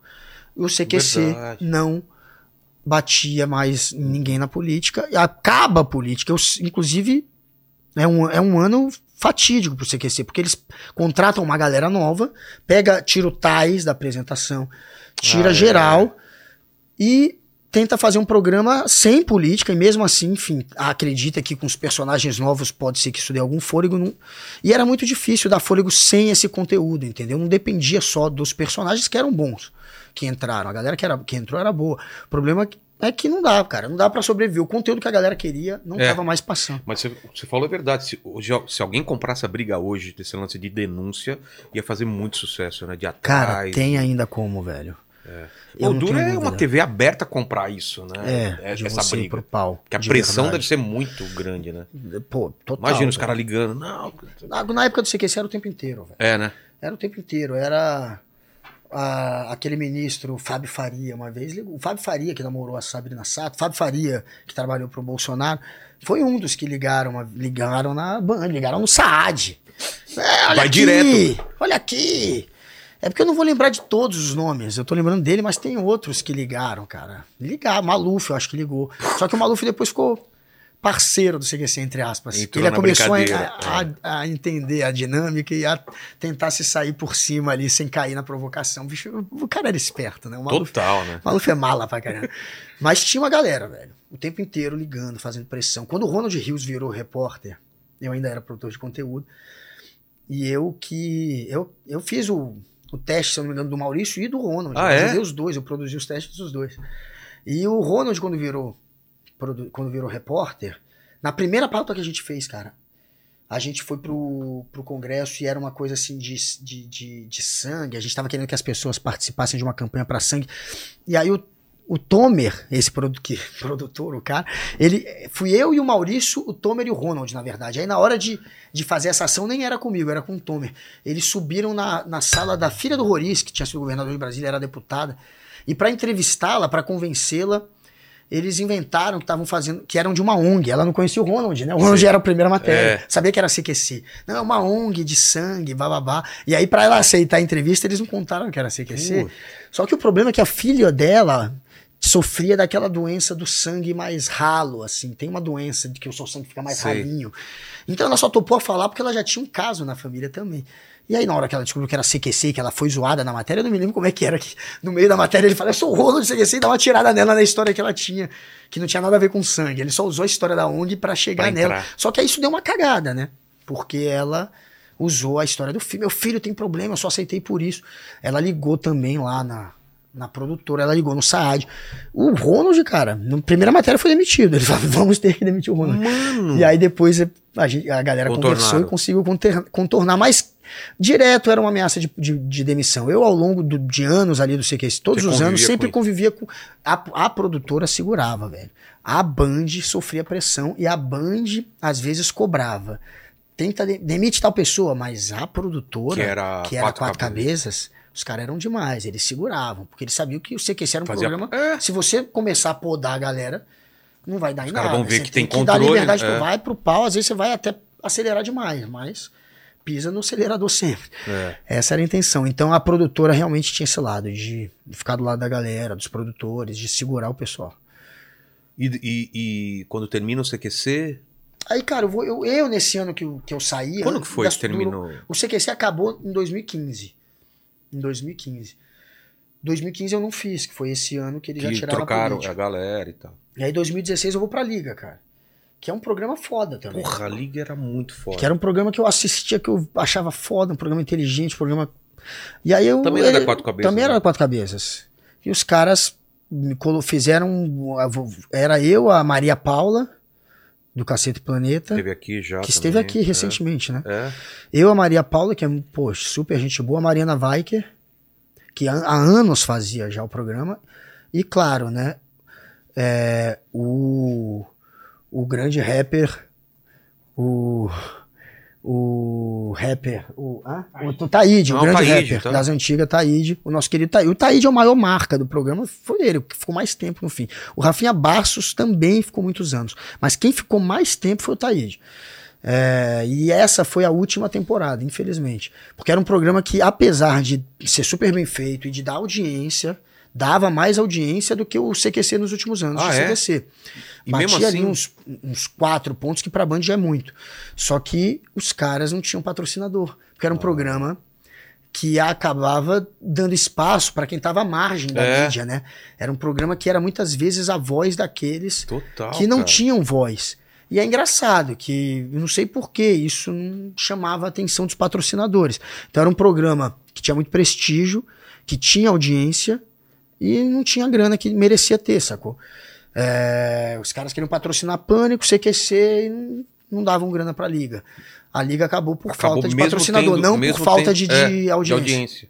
Já o CQC não. O CQC foi perdendo audiência e aí foi perdendo patrocínio. O CQC era muito caro. O- eu acho que, se eu não me engano, o programa mais caro da Band era o Pânico. O segundo programa mais caro era o CQC. Só que o que dava mais lucro era o CQC, porque o Pânico.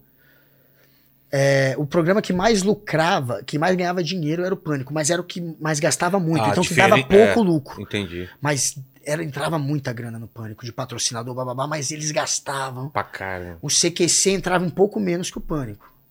Entrava muito também. Tinha às vezes oito patrocinadores gigantescos. Entrava, mas entrava, é, mas gastava bem menos, cara. Então, assim, o CQC era uma fonte de grana pra, pra Band. E deixou de ser com o tempo, quando foi perdendo é, audiência, principalmente com a re- rede social, com a publicidade mudando de mentalidade. É. Vendo, olha, vamos investir nas, na internet. Essa mudança, né, de. Antes era 1%, 5% da, do que eles gastavam com publicidade e internet. De repente virou 10%, de repente virou 15%, de repente virou 50%. Cara. Migrou muito. É né? metade, metade. É, claro que isso, Isso é uma também coisa que tirou eu não grana. sei que, que as TVs abertas vão fazer, né? Com essa. Cara, Porque as estruturas são gigantescas. é tentar unir tudo mesmo. É, né? Você é uma rede que tem. É, dependendo do país, você não pode ter todo tipo de mídia, né? Você tenta evitar a manipulação.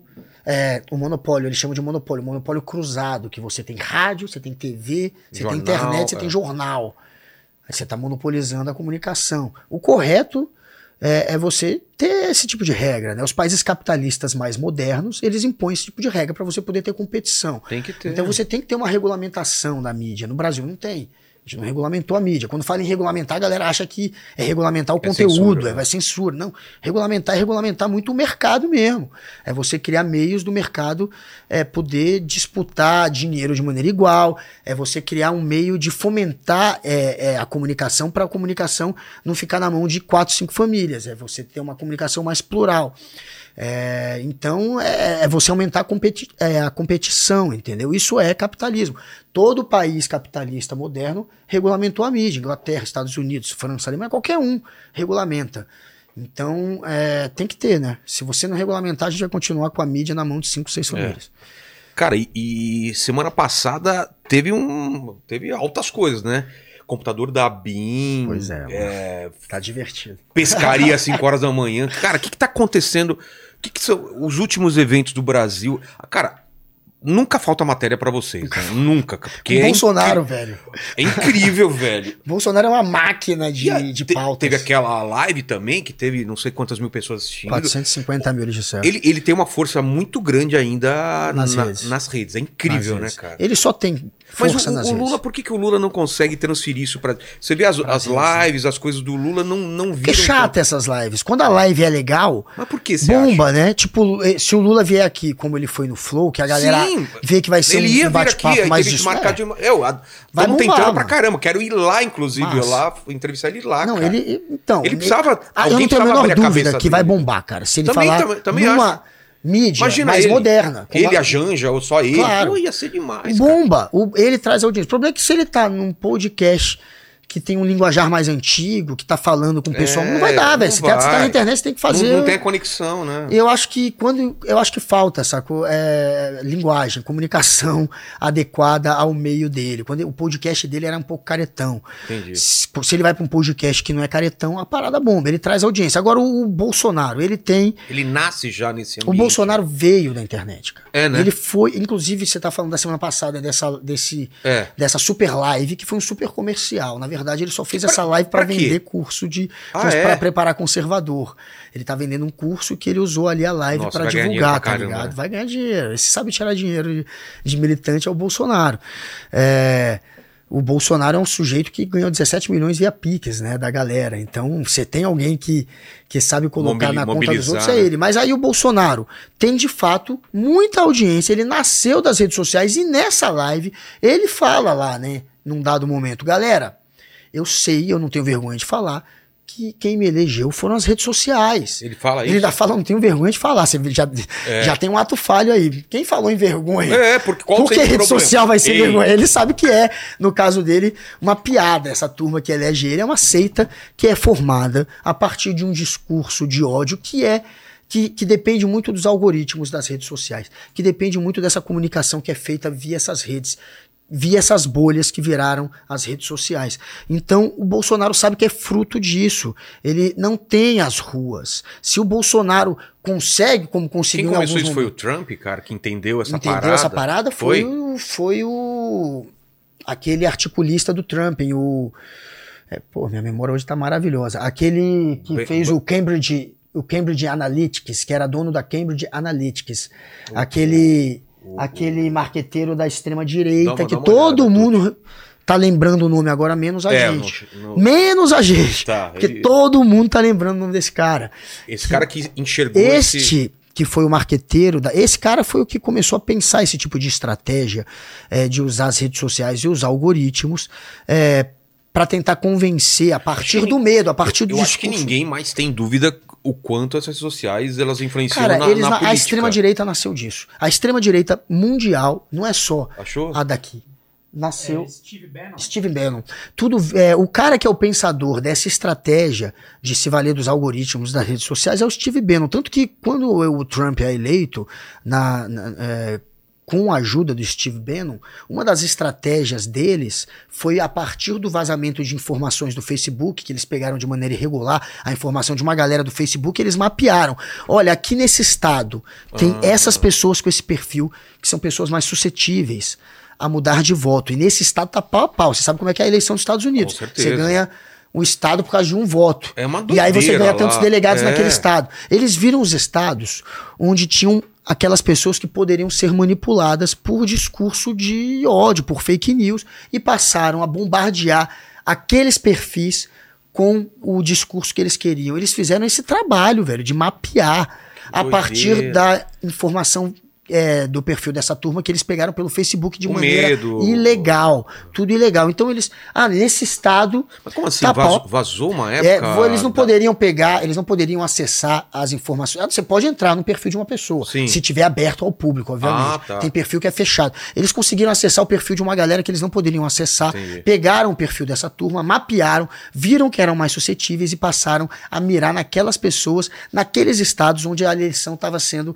mais Pau parelha, 49 a 51, onde eles poderiam, de fato, conseguir mudar o voto de algumas pessoas e vencer ali. Ele fez esse nível é, de, de, de, de, de jogada para tentar vencer a eleição. E é claro, é, ele não fez isso só nos Estados Unidos. A Cambridge Analytica atuou em vários outros países com estratégias do tipo: é, vamos criar. é, aqui neste, é, neste país é, uma campanha contra o voto, porque eles sabiam, como se fosse uma campanha orgânica da população não querendo votar porque os políticos são corruptos, porque eles sabiam que um lado, o lado mais progressista, iria aderir àquilo e não iria votar, enquanto o conservador, que era mais ligado religiosamente a uma religião determinada, onde as pessoas seguem mais o que os pais mandam, acabariam indo votar e votariam. E aí você tira voto. Eles conseguiram fazer isso, aconteceu, cara.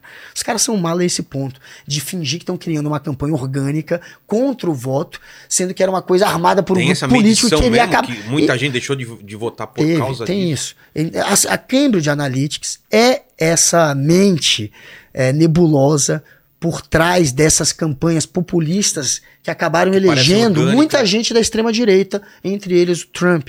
É, então é claro que esses caras jogam. O Trump foi um- talvez o primeiro a ser eleito com essa estratégia de, de depender basicamente das redes sociais. E aí tem vários outros. O Milley foi eleito assim na Argentina, É. o Bolsonaro aqui. E a extrema-direita começou a copiar esse modelo. Eles não Foi- têm as ruas, eles não têm os sindicatos, eles não têm os trabalhadores, eles não têm os estudantes, é, a, a extrema-direita. Eles não têm apelo com esses grupos. Eles conseguem, às vezes, fazer um, um- um comício com muita gente. É, em algum momento importante da eleição, o Bolsonaro conseguiu reunir gente, a- gente na rua. Caramba. é. Em, em um momento ou outro, porque depois começou a ser Mas um eram, fiasco. eram pessoas que não iam para as ruas e começaram Ele aí. começou a unir as coisas. Ele, ele virou. um- é, O Bolsonaro tem alguns comícios que ele levou de maneira orgânica muita gente, tem outros que ele forçou a barra, que ele uniu, por exemplo, o 7 de setembro com o comício dele, e aí a galera que estava indo para um evento acabou sendo usada para o outro também. Ele foi muito mala também. É, teve um momento que ele passou a apelar para as motocicletas, exatamente para fazer imagem, para parecer que tinha muita gente. Se você fosse contar o número de motos, em número de pessoas era ridículo, não era um comício patético. Então, é, ele tem ele teve a capacidade, em alguns momentos excepcionais, de levar muita gente pra rua. Isso pode ter iludido a galera, mas ele não tem movimento de rua forte, ele não tem movimento sindical forte, ele não tem movimento estudantil forte nenhum. Ele depende da internet. O bolsonarismo, a extrema-direita, sobrevive graças é, à força que tem junto aos algoritmos e junto à internet, a militância que é muito louca mesmo, que tá ali dando like, que tá ali perseguindo, que tá ali linchando. Essa audiência, essa militância funciona assim. Eles o ponto de encontro deles é a internet, é a rede social e é ali que eles atuam e eles não conseguem fazer muito barulho fora dali. E aí, o que, que mudou na política quando, para você que vem acompanhando desde a época que você é moleque, a- a- o governo Bolsonaro, Ah, como foi para você essa, essa mudança? Cara, o Você veio governo de Collor, veio de. Foda, a gente pegou Sarney. Sarney. Eu tenho a lembrança do Sarney. É? Eu tenho a lembrança do Sarney, Sim. o Brasil, aquela onda da inflação, aquela do onda do Sarney. fiscal do Sarney, de supermercado, de preço, É. aquele medo de, de não ter Sim. o que comer no outro dia, tudo mais caro. Fernando Henrique com plano. O problema é, a direita no Brasil se queimou um pouco por conta disso, porque o Sarney fez um governo que foi mais ligado à direita. É mesmo? Era a direita política que estava no governo Sarney e os resultados econômicos foram Centrão, ruins. mais prático. Pegou muita gente que tinha sido aliado da ditadura e que tinha virado democrata Ah. só nos momentos finais da ditadura. Muita gente do PFL, que era um partido que antes é, é, compunha a- o Arena, que era o partido dos militares. Muita gente que saiu do Arena e que migrou para partidos que passaram a ser é, partidos democráticos, que faziam parte do jogo democrático, é, é, compuseram esse governo do Sarney. Então foi um governo que ficou marcado como um governo à direita. Aí teve Collor, impeachment. Antes, ditadura militar provocada, portanto, pela direita, que não quis um governo de esquerda. A esquerda acabou ganhando uma imagem. A, a direita estava completamente queimada. Eu não sei se você lembra, ninguém se assumia mais como direita. Verdade. Ninguém, cara. O, o Lula achou que ia acabar com a direita no Brasil. Eles disse- diziam, a gente vai acabar com o PFL, não vai mais ter direita. Teve um tempo que a gente discutia se o Brasil não ia virar é, um país bipartidário como os Estados Unidos, com PSDB e PSDB, PT, é, velho. se- se Dois, duas esquerdas, cara. PSDB é centro-esquerda. Não tinha direita. É, e aí, claro, Quando eu uma das mudanças que é o essa. PSDB é centro-esquerda, o pessoal fica bravo comigo, centro-esquerda. Que falam que é direita. Não é direita. Não porque é, o- o pessoal fica bravo. não, aí. tem uma galera que fica bravo mesmo. E de fa- é porque o PSDB, fe- como o PT, fez um governo que se aliou com gente da direita. É. O PT também. Você vai chamar o PT de direita? O PSDB é um partido que tem como DNA a esquerda, o centro-esquerda. É um partido é, que, ao mesmo tempo que tenta criar um livre comércio, ele sabe que o Estado precisa criar aquelas oportunidades básicas e mínimas para todo mundo ter condições parecidas na hora de disputar escola, de disputar Claro. hospital, é, de ter atendimento da polícia, enfim. É um partido social-democrata. É um partido que tenta unir tanto é, um- um- um- o capitalismo liberal com um Estado que te garante escola, educação, saúde, um Estado atuante, um Estado que não é mínimo, não é um Estado mínimo. Enfim, é um, é um governo de centro-esquerda, sim. E aí parecia que o Brasil não ia mais ter direito. Uma das mudanças que eu noto, obviamente, é essa. É a direita saindo do armário nos últimos anos e voltando, uma direita muito importante que deveria estar aí realmente já debatendo ideias, voltando a debater, porque tem que ter direita e esquerda discutindo Claro. ideia. Tem, tem, tem coisa da esquerda que não vai funcionar, tem coisa da direita que não vai funcionar. Não existe lado certo. Os dois lados têm tem propostas boas e ruins, e é um embate de ideia, e é a experiência, às vezes, de colocar uma ou outra ideia em prática, que depois vai mostrar o caminho. E isso Vai acontece. filtrando, né? Isso acontece quando a gente pode discordar, polarizar de uma maneira civilizada. Então veio essa direita que saiu do armário, que é importante ter, e veio também a extrema-direita com tudo, se aproveitando das redes sociais. Essa extrema-direita é neofascista. É uma, é uma turma autoritária que finge lutar pela liberdade, quando ao mesmo tempo está chamando o professor de doutrinador, querendo calar um professor na escola, quando ao mesmo tempo está chamando o artista de pedófilo, está criminalizando os artistas, dizendo que ele rouba com a lei Rouanet, só porque eles são de esquerda, porque quer calar o artista, é, porque quer calar o professor, porque são pessoas, no geral, que têm uma visão de mundo e política diferente da deles. Então os caras fingem que estão lutando pela liberdade, nunca lutaram. Essa liberdade que eles fingem lutar é só para ter é, a internet a serviço do discurso deles. Mas a gente vê essa turma linchar até marca de chocolate. Se o chocolate patrocina uma pessoa, eles vão linchar aquele chocolate. Eles querem calar qualquer um, querem linchar qualquer um, perseguem a todos. Eles são completamente autoritários. Eles não querem o debate de ideias. Para perseguir o seu adversário, a maneira mais eficiente é você criminalizar o seu adversário. Porque se você criminaliza, você faz o que quiser. Se você chama o artista de pedófilo, você ah. faz o que você quiser com pedófilo. Você manda, você xinga, você prende você ignora, você lincha. Se você chama um jornalista, você fala que o jornalista está roubando dinheiro do governo, mamando o dinheiro do governo para enganar o povo, você faz o que quiser com aquele jornalista, você lincha aquele jornalista. Você chama um professor de doutrinador, fala que o professor está doutrinando seu filho na escola, você abre espaço para aquele professor ser atacado de todas as formas. O professor é um doutrinador, isso é praticamente um crime, ou é um crime. Enfim, você, quando criminaliza o seu adversário, você abre o espaço para violência. E eles fazem isso porque eles não querem o debate de ideias. Eles só querem calar, eles querem linchar, eles querem prender. Então, a estratégia dessa turma da extrema direita é essa. E esse grupo todo saiu. O que eu noto de diferente na política nesses anos é o ressurgimento da direita, muito importante, o aparecimento de uma extrema direita que é péssimo para o país, já que é uma extrema direita autoritária é, violenta e, e antidemocrática, e uma polarização, portanto, como consequência disso, que levou a política é, a deixar as pessoas numa situação de estar de tá ali na, na, na flor, da, da, pele, pele né? né? na situação de você ser. Briga entre família, você tem que estar tá de um lado e o pau come, e enfim, é um lado tentando sempre criminalizar o outro, e isso partiu, obviamente, do bolsonarismo. Então, é, eu vejo a política num momento muito delicado, onde não há mais um embate de ideias, onde há praticamente um grupo perseguindo o outro. E isso é muito ruim para para a democracia, porque a democracia é essa discussão de ideias e não essa perseguição e não essa criminalização da política. E o MBL entra onde nisso, né? Cara, que é uma direita o MBL que, que, que descolou do bolsonarismo e aí também é, tem esse embate com a esquerda. É, semana passada teve também aquele ataque. Levaram, levaram um é, soco de soqueira. É, com faca. Uma facada é. no, no, no, E eu falei quando estiver aqui, cara.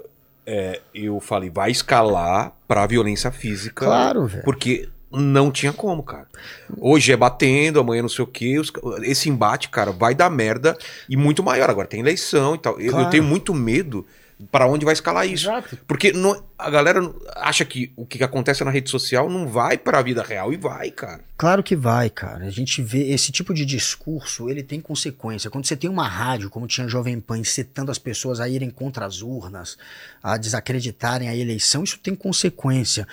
É, esse tipo de discurso, ele, ele, ele leva um maluco a invadir uma festa de um petista, como aconteceu, Nossa, e a matar mataram, cara. o cara só porque o cara é, é, eleitor do PT. O MBL é óbvio que tem culpa no cartório.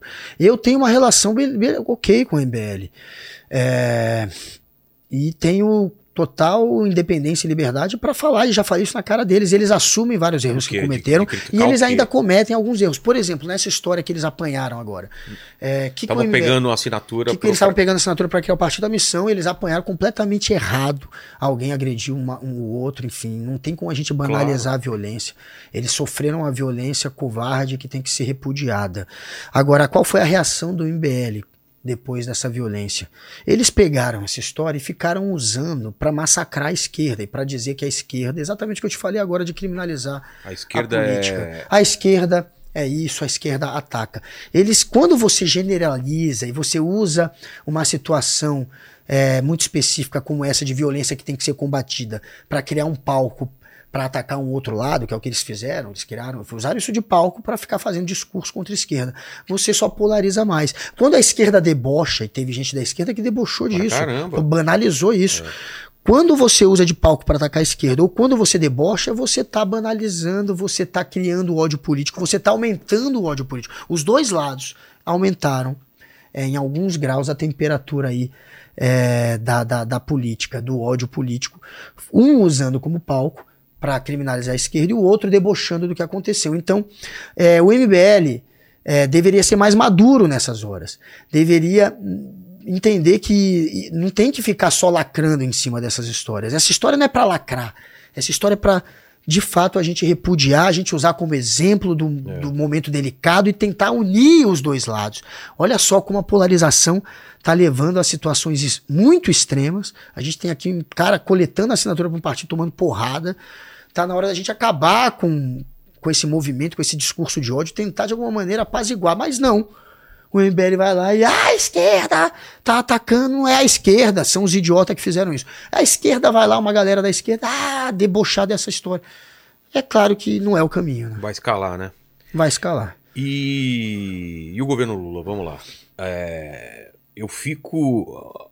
Uma crítica que eu tenho a fazer é que a galera também pega muito leve com o Lula, né? Tem os. Como Pode chama? ser. Lula afetivos Pode e tal. ser, pode ser. E, e- e quem ousa, né? Bater no Lula, Bater no. Lula, veio aqui o, o, o, o Jones, né? Veio um pessoal falando o Lula é neoliberal e tal. E aí vem a galera destrói. Você acha que tem uma blindagem também de- desse grupo como era do Bolsonaro? Ou parecido de não pode falar claro mal? que tem, velho. Tem uma galera é da isso? esquerda e tem uma galera da direita que não admite crítica. Isso acontece É? dos dois lados e muito parecido. E se você critica, vira uma onda de hate. Você vira um onda de inimigo. conce- de mesmo você sendo pro- de progressista, se você critica, É, se tem for uma crítica pesada, Pesada, né? amigo, se for uma crítica contundente, você Porque tem que o, ter muita o Haddad vem, vem sendo muito criticado e a galera, Pois a é. galera pegando em cima de quem critica. O Haddad, na verdade, que está sendo o principal ministro. Né? O Haddad está apanhando do próprio PT. O Haddad é, É? um que a galera ainda dá uma liberdade para bater, porque chamam o Haddad de o PSDB do PT. Ah, Então ele é o, é o liberal do PT. Mas a verdade é que se não fosse o Haddad, é, o governo não estaria colhendo tantos frutos positivos. É o, o maior ministro hoje do governo Lula é o Haddad. E o Lula, obviamente, é blindado por uma grande parte da militância, como o Bolsonaro é blindado por uma É. grande parte da militância. Se você for crítico ao Lula. Agora, é, você tem que esperar. Se você tiver um assunto que merece crítica, você tem que ir para cima. Se você for um comunicador, se você for um jornalista. Eu também não acho que a gente tem que ficar é, caçando uma crítica forçada. só pra ter. Não a- tô dizendo que não tenha, não. Dá pra, dá pra procurar motivos aí pra criticar. Agora, é, não tem nada perto do que foi o primeiro ano do governo Bolsonaro. Então, assim, é incomparável. Por enquanto, não há nenhum grande deslize do Lula, nem é, de, de, de guinada do Brasil, de, de estratégia política e nem de corrupção. A gente tem um ou outro ministro Tem falas, né? Infelizes. tem falas é, infelizes e tem um ou outro ministro que vai se queimar e que o É? Lula vai ter que trocar. O Lula tá aliado com o Centrão. O Lula tá com o governo mais é, que, de- que mais depende do Centrão na história, né? Que esse governo Lula, de fato, depende basicamente do Centrão para conseguir governar. E é um Centrão muito robusto. Ro- Cresceu muito o Centrão com orçamento secreto, basicamente, com essas novas regras que é, dão aos partidos o fundo partidário, o fundo eleitoral, essa grana toda Putz. ela acaba dando muito poder para os caciques, para quem manda no partido, e acaba fazendo com que eles consigam Pra se reeleger. Eles têm grana para se reeleger, eles têm grana para fazer campanha. É muito dinheiro, né? E é orçamento secreto, é orçamento na mão dos caras. A emenda na mão do deputado é um poder também que Absurdo. absurdo. Aí o cara faz a obra ali aonde ele quer fazer, no reduto eleitoral dele. Tá. Olha, fui eu que tá eleito, velho. Que tem de gente que vai se reeleger? Ficou muito fácil se reeleger. E é, o Centrão, obviamente, tá ficando gigantesco. Então o Lula depende muito dessa turma. É muito difícil negociar com eles e vai colocar no governo gente que não presta. Já tem gente aí que não presta que vai rodar. Esse ministro Juscelino Filho, por exemplo, da- das comunicações, que está metido em alguns rolos, é, é um que já deveria, por exemplo, ter sido mudado. Mas vai acontecer, não, não acho que não acontecerá, vão acontecer casos de corrupção no entorno do governo Lula, porque ele está aliado a uma centena de partidos, é inevitável que alguns desses aí não se metam em treta. E aí a gente tem que ver como é que ele vai agir. Ele vai ter que ter o pulso muito firme para não deixar ressuscitarem todo aquele linchamento que foi feito ao PT, que é. por mais que o PT tenha feito caixa 2, tenha jogado o jogo da política, o jogo fisiológico da política, o PT foi mais um nesse jogo. E o que aconteceu foi que o Brasil usou o PT de boi de piranha para parecer que todos os outros partidos eram limpinhos. É, e aí não era. e não era. Mas enfim, vamos ver como é que, mas até este momento eu não vejo um motivo para ter uma crítica contundente ao governo Lula. Eu acho que neste primeiro ano ele superou muitas expectativas econômicas, por exemplo, de PIB, de geração de emprego, e acho que ele conseguiu ter jogo de cintura para negociar com um bando de, de gente que é difícil confiar, né, cara? Ele tem que negociar com Arthur Lira, imagina. É. Então, é, acho que ele está indo bem para um primeiro ano, o que não vai evitar que ele possa cometer erros passíveis de duríssimas críticas, como já teve no passado, no CQC, porra. A gente, na época, teve uma época que a gente bateu muito. Eu, é, enfim, não falta história da gente, de, da gente tendo um olhar crítico ali indo para cima de qualquer partido. É, Se o PT lembro. cometer vacilos, será cobrado também, mas por hora não cometeu nenhum grande vacilo. Voltando aos acontecimentos aí que estão pipocando, o, o, que significa o cara ter um, um, um computador da BIM em casa? Pois Qual é, que é o lance? É espionagem? O que, que, é? Não tem por que você ter. O que, um que é a BIM? Vamos, vamos explicar para a galera. É, a BIM é, é a agência do Estado que é responsável por fazer um trabalho de inteligência que não é você espionar os seus adversários Cruz, políticos. cruzar informações. É cruzar informação que às vezes tem a ver com agronegócio, Sim. com setores da economia que vão beneficiar o país. É um trabalho de inteligência é, que vai procurar blindar o país é, tanto economicamente quanto também de possíveis ataques, ataques de hackers ou até invasões que seja, num, num, numa situação mais extrema. A gente sabe que o Brasil não corre esse risco, tem gente achando que a Amazônia pode ser invadida, mas a ABIN faz esse serviço de inteligência em cima de, de diversas áreas. O que o ABIN não faz é ser usada para espionar adversário político. E o Bolsonaro pegou a ABIN, criou uma espécie de ABIN paralelo. Não sei se é uma ABIN paralela ou se é a ABIN mesmo, que se rendeu ao bolsonarismo. Não sei se dá para chamar de ABIN paralela, porque tem general Heleno, tem o Ramagem, a turma que mandava na instituição tá no meio. Então, não sei se é paralelo, sabe? Mas os caras grampearam. Dizem, a gente não sabe ainda os nomes, não vazaram, mas. Tá. Num primeiro momento falaram em 30 mil pessoas. Cara. Tem gente falando em 60 mil. Pelo menos 30 mil pessoas é, digamos que não foram. É, não dá para afirmar que são 30 mil pessoas, mas foram 30 mil movimentos que foram, é, de alguma maneira, monitorados. Pode Entendi. ser que seja uma mesma pessoa, às vezes monitorada 30 vezes. Tá. Então não vão dar 10 mil pessoas exatamente. Mas eles usaram o programa First Mile, que é o programa. É um software de Israel que permite que você consiga rastrear onde a pessoa está, se você estiver perto da pessoa. É, ela mostra pelo caminho que a pessoa está fazendo através da rede de telefonia. Ele capta pela rede de telefonia onde a pessoa está né? e tal. Então você consegue saber aonde aquela pessoa está. Esse serviço foi usado pelo menos 30 mil vezes. É, então eles podem ter rastreado até 30 mil pessoas. A gente não sabe se são 30 mil pessoas. Mas é gente pra caramba. Tem é, políticos, teoricamente, porque a gente não sabe os nomes ainda, e tem jornalista, tem. entrou nessa lista aí? Às vezes ele, ele espionou a promotora que estava à frente do caso da morte da Marielle. Ele espionou. Ah, é? o, é, essa história está muito estranha. Nossa, Por que, que ele cara. foi espionar a promotora que estava investigando o assassinato da Marielle? Enfim, se ele não tem nada a ver, para que, que ele está preocupado? E é, rastre... ele também rastreou, por exemplo, um, um, amigo do filho dele, do Jair Renan, que estava supostamente é, cometendo algum tipo de fraude, aí para ver se o amigo estava ou não metido em treta criminal, eles também investigaram o amigo do filho do, do Jair Renan. A, a, lista deve ser bem vasta. É capaz, espero que, que não, mas é capaz de você ou eu estarmos aí nessa lista Nossa. também. Não duvido. Os caras vêm no meu WhatsApp, o, o, Tuti, já pensou, cara? Os caras indo atrás. Nosso grupo daqui do programa, os caras iam dar muita risada, hein? Cara, não, mas eles não eles conseguem iam. entrar no zap. Ah, não? Eles conseguem saber onde você tá. Eles conseguem falar, ó, oh, o cara tá em tal área, o cara tá Nossa. Ele tá agora. atrás na- da localização do Vila- Lene aí, depois que ele sai do programa, cara. Você descobre a localização. paradas aí, né? É essa a intenção da parada. E isso também é irregular. Você não pode usar um programa de rastreamento sem autorização de um juiz. Tá nessa lei Tem que de ter um abuso. motivo. Essa lei que foi sancionada pelo Jair Bolsonaro, lei de abuso de autoridade, que foi feito como um- uma espécie de revide à Lava Jato, né? Por conta da Lava Jato, eles falaram que teve muito abuso de autoridade, criaram essa lei. Dentro da lei, um dos pontos é esse: você não pode usar um programa de rastreamento sem autorização judicial. Isso é abuso de autoridade.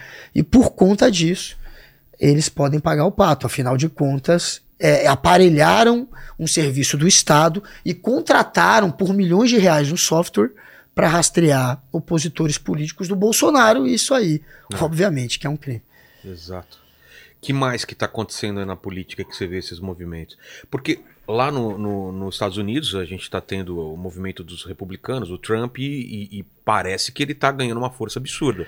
Temos aí uma, uma guerra civil aí, Texas brigando com, com, com Biden. Já era, Que- cara. O que, que você Trump- acha, cara? Lá nos Estados Unidos É uma a piada, treta vai né, ser cara? grande, hein? É uma piada o Trump. Essa é a amostra de que a nossa democracia, até por ter vivido uma ditadura, eu acho que a gente tem mais ferramentas para conseguir preservar a democracia e combater o autoritarismo do que os americanos. É uma vergonha eles terem o Donald Trump concorrendo na eleição depois dele tentar dar um golpe de E Estado. com grande chance de vencer. Um fa- favoritaço, cara. É o favoritaço. Esse maluco que conseguiu criar nos Estados Unidos é, essa fake news, essa narrativa de que teve um golpe na eleição. Os americanos são tão lunáticos, cara, que 50%. Os caras gostam de teoria da conspiração. Não, adoram. E quase 50% do país acredita Que? que teve fraude, cara. É, É aqui mesmo? no Brasil são 6%, se eu não me Lá engano. são 50? Lá são 50%. O Brasil, 6. 6 que é a favor de golpe Sei. que acha que teve fraude. Nos Estados Unidos, 50. É, então o cara conseguiu, ele de fato está conseguindo corroer a democracia ali. E a gente esperava que a justiça fosse mais eficiente. O cara, o cara incitou a turba a invadir o Capitólio. E deu aquela merda que deu, né? Porra, a galera entrou pela cara. janela. Teve gente que morreu. E olha que louco. O, o- a Jovem Pão Paulo Figueiredo dizia que não teve invasão no Capitólio. Olha como é que Ué? a, a extrema-direita é, que é- é falava? louca. Não, ele dizia que não foi invasão porque as pessoas estavam aberto o Capitólio e a, e a maneira como entrou não é invasão. Eu falava, cara, a Nossa. galera entrou pela janela. Eles estavam procurando um atalho. É. a- O cara quebrou a janela e invadiu. Os caras são tão lunáticos, eles criam a narrativa que eles querem, e eles vendem essa bobagem e o pessoal engole. Então, esse Paulo Figueiredo, que é um trumpista, é um exemplo de como funciona a mente de um trumpista. É um cara que invade pela janela o Capitólio e depois diz que não teve invasão. Os caras são completamente alucinados. E a gente vê que lá pegou esse discurso. É muito grande esse discurso é de de golpe, esse discurso contra o resultado da eleição, que é um discurso golpista. Lá ele de fato convenceu a população de que houve um- um- uma fraude na eleição, de que ele é a vítima, de que ele não é o vilão. E pra mim eu não entendo como que não tiraram esse cara da eleição. Como é que a justiça vai permitir isso? Tem alguns estados, porque nos Estados Unidos você tem a sua Suprema Corte estadual, além da Suprema Corte né, do- do- nacional. Então, os estados podem tirar você de uma eleição. É o Ah, que está é? acontecendo. O estado do Colorado, a Suprema Corte de lá, retirou o Trump da eleição. Ele não vai poder ta- constar o nome dele na cédula de votação. Então, ele já perdeu no Colorado, por exemplo, que é um estado que ele sempre perde. Que os republicanos sempre perdem.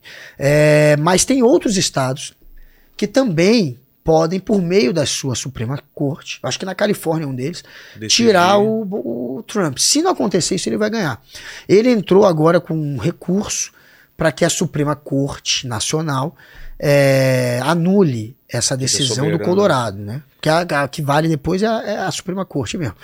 Agora, se a Suprema Corte disser que vale a decisão do Colorado, ele ele tá complicado, Aí porque aí dominó, vai aí ter um efeito estados, dominó. é. Os outros estados podem ir contra ele. A única esperança hoje que eu vejo do Trump não ser eleito é se a justiça for feita. E um sujeito que é um golpista, que tentou dar um golpe, não competir, não concorrer.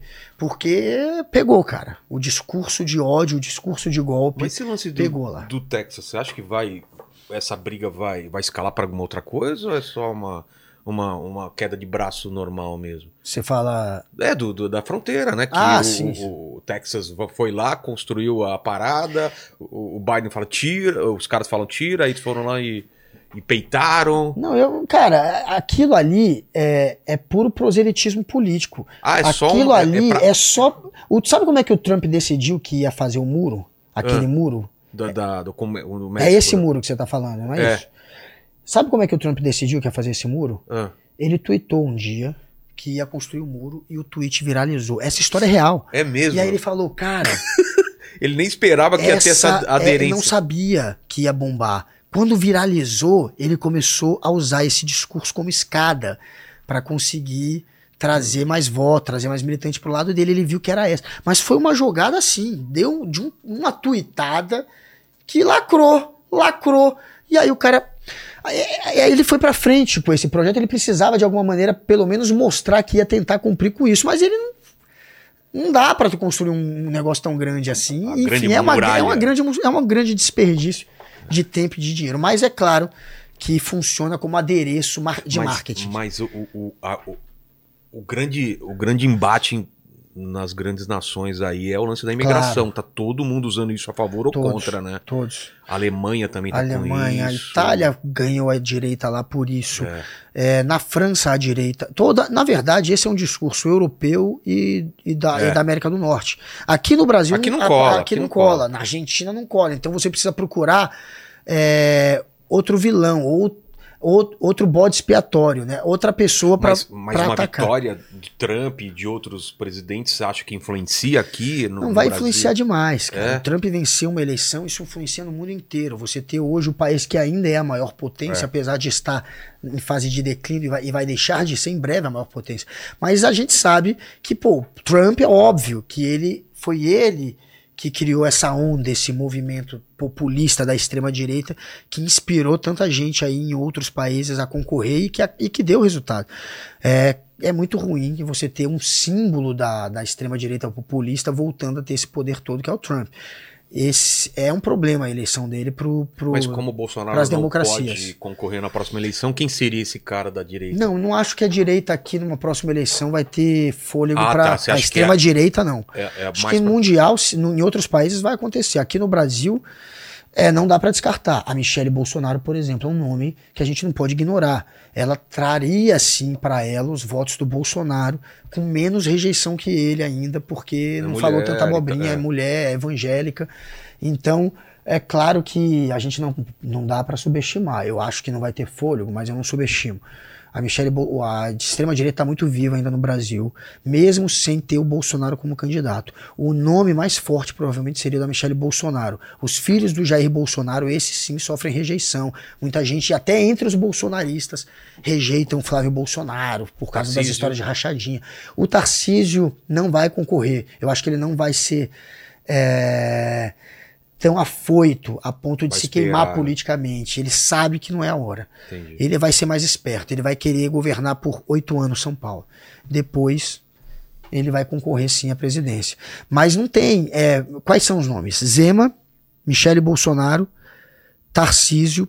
Que você já descarta, eu também acho Não, que não, que são os nomes que são os nomes que são, co- Ah, são sim. cotados, né? Os que são cotados. Não tem muito, não tem para onde ir. Zema não tem carisma, ninguém conhece o Zema fora de Minas. Tarcísio ainda falta também ficar mais conhecido, falta ter mais experiência e não acho que ele vai querer bater de frente com o Lula numa reeleição. O Lula Acho que o Lula vem acho que o mesmo. Lula vai vir para reeleição. O projeto é esse, a não É. ser que ele não tenha condição de saúde, ele tem. A Michele Bolsonaro é um fantoche do Bolsonaro. É claro que se o Bolsonaro não quiser, ela não sai. E eu não sei se ela quer. Mas esse é o único nome que eu vejo com perigo hoje. Da extrema-direita. É o é a Mas Michele. você vê, por exemplo, a eleição. Você tá por dentro da eleição aqui de São Paulo, né? Está com Tabata, Boulos, Kim e o, e o atual. É, e o. que, que, que você acha? Não, aqui quem largou na frente foi a Marta com bolos. É. Essa dupla, a Marta Suplicy, saiu uma pesquisa. Não é que saiu, né? Que foi relembrada de uma pesquisa que foi feita em dezembro. Em dezembro, Do- agora, dois meses atrás, Ah, tá. foi feita uma pesquisa pela Quest. E aí o Felipe Nunes, que é o diretor da Quest, ele só soltou agora porque ficou conveniente por causa da história da Marta com Bolos. A Marta é quem tem a melhor a, a, a maior popularidade até hoje entre Como todos os prefeito. prefeitos. A lembrança do povo daqui da Marta é muito positiva. Hum. Então pergunta, quem foi o maior melhor prefeito da história de São Paulo. Marta é disparado em primeiro, com 24%, se eu não me engano, ou 26%. Quem vem em segundo, você lembra? Em segundo vem. Quer que ele dê uma olhada? Dá uma olhada, por favor. Mas em segundo também é alguém. Erundina? É a Arundina, é alguém, é a esquerda. É engraçado isso, que o primeiro e o segundo é a esquerda. É Marta Erundina. O Haddad já tá mais embaixo. Mas é Marta Erundina. E aí, o, o Nunes, que é o concorrente do Boulos com a Marta, é o último, cara. É o último, 1%. Último. O penúltimo é o Dória, com 2%. Enfim, o- a imagem do o Nunes, é, além de ser desconhecido ainda por boa parte da população, os que o conhecem têm uma imagem muito ruim do cara. Ele não tem carisma, é insosso, ganhou por acaso a prefeitura e é, tem. Não tenho o que mostrar, não tenho o que falar, essa é minha marca, isso que eu fiz. O que tem de marca dele é o apagão. A galera lembra da Enel. Apesar de não ser culpa só dele, obviamente. Mas, eu, mas eu digo, colaram politicamente muito ele nessas tretas, nesses erros. Tem esse movimento do pessoal tentar pagar a Tabata, né? A Tabata é um nome que está tentando se cacifar. Óbvio que ela não tem chance ainda nessa eleição, apesar de já ter uma porcentagem até ok de votos. Ela está Mas parecida tá com vendo do movimento do PT de oferecer alguma coisa de ministério pra ela, No tirar ela da segundo disputa? turno, ela no segundo turno vai se aliar Ah, tá. com, com o PT. Ela não vai desistir agora. Talvez o Datena seja o vice dela. Vai ser Tabata e Datena. Nossa, cara, que O dupla. Datena se colocou como vice da Tabata Será? já. Eu só não sei se ele vai arregar, porque o Datena a gente só confia quando É. tiver rolando a eleição, porque ele já fugiu de quatro. Só que dessa vez, se ele não pipocar, ele será o vice da, da Tabata. É uma duplinha interessante também. Dá pra fazer um barulho, Tabata É, e fazer um barulho, sim. É, só que eu, por ter a máquina do Estado, é, por ter apoio do governador, por ter a máquina da prefeitura, por ter apoio do Estado, do governador, e por ter também um padrinho político que tem, é, que ainda tem muito voto aqui em São Paulo, que é o Bolsonaro, o Nunes, claro que também é muito forte. Para mim, a eleição vai ser Boulos contra Nunes. Boulos largou bem, Nunes tem alguns obstáculos muito grandes pela frente. Agora ele tem a máquina da prefeitura, ele, ele tem o Tarcísio do lado dele. É, teve uma pesquisa que mostrou que o, Bol, que o Bolsonaro, aqui em São Paulo, na, Na cidade, ele hoje, neste momento, ele tira dois votos e e entrega um. Se você falar que tem um Bolsonaro Ah. de aliado, então talvez. Entendi. E essa pesquisa foi feita pela equipe do Nunes. Foi o próprio Nunes que fez uma pesquisa interna do, do nele. Nunes, que mostra que talvez. Então você vê que ele quer o Bolsonaro, mas sem abraçar o Bolsonaro. Ele sabe que se a eleição daqui virar Bolsonaro contra Lula, virar de novo essa marca, ele Sei. perde. Então ele quer os votos que o Bolsonaro atrai, e a força política que o Bolsonaro ainda tem, mas ele não, não quer assumir tanto esse namoro. Entendi. O PT não, a estratégia do PT é exatamente essa. Vamos colar o Nunes no Boulos e vamos fazer de novo uma eleição Lula contra Bo- Bolsonaro. Essa é a estratégia do PT. O Lula hoje, nessa pesquisa, nessa pesquisa interna, o Lula tira um voto e dá um voto. O Bolsonaro tira dois votos e dá um voto.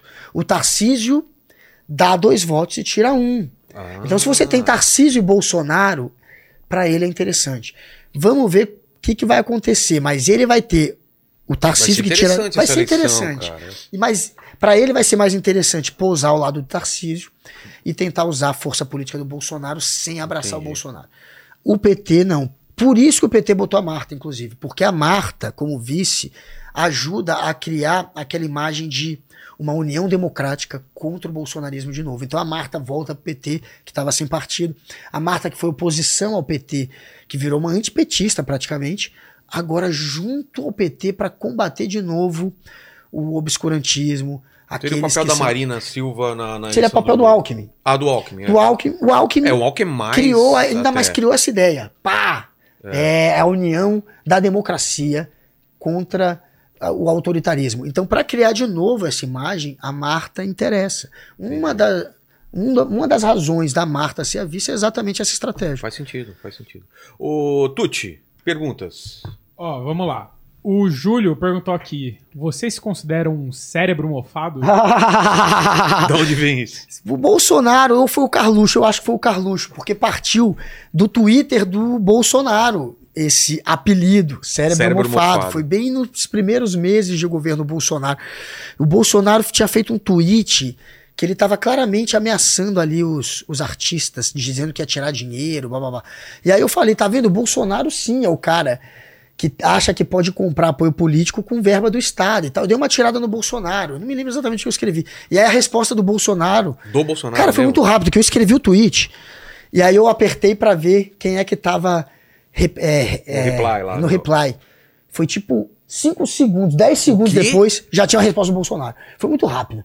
E aí ele falava: Você está enganado, seu cérebro mofado.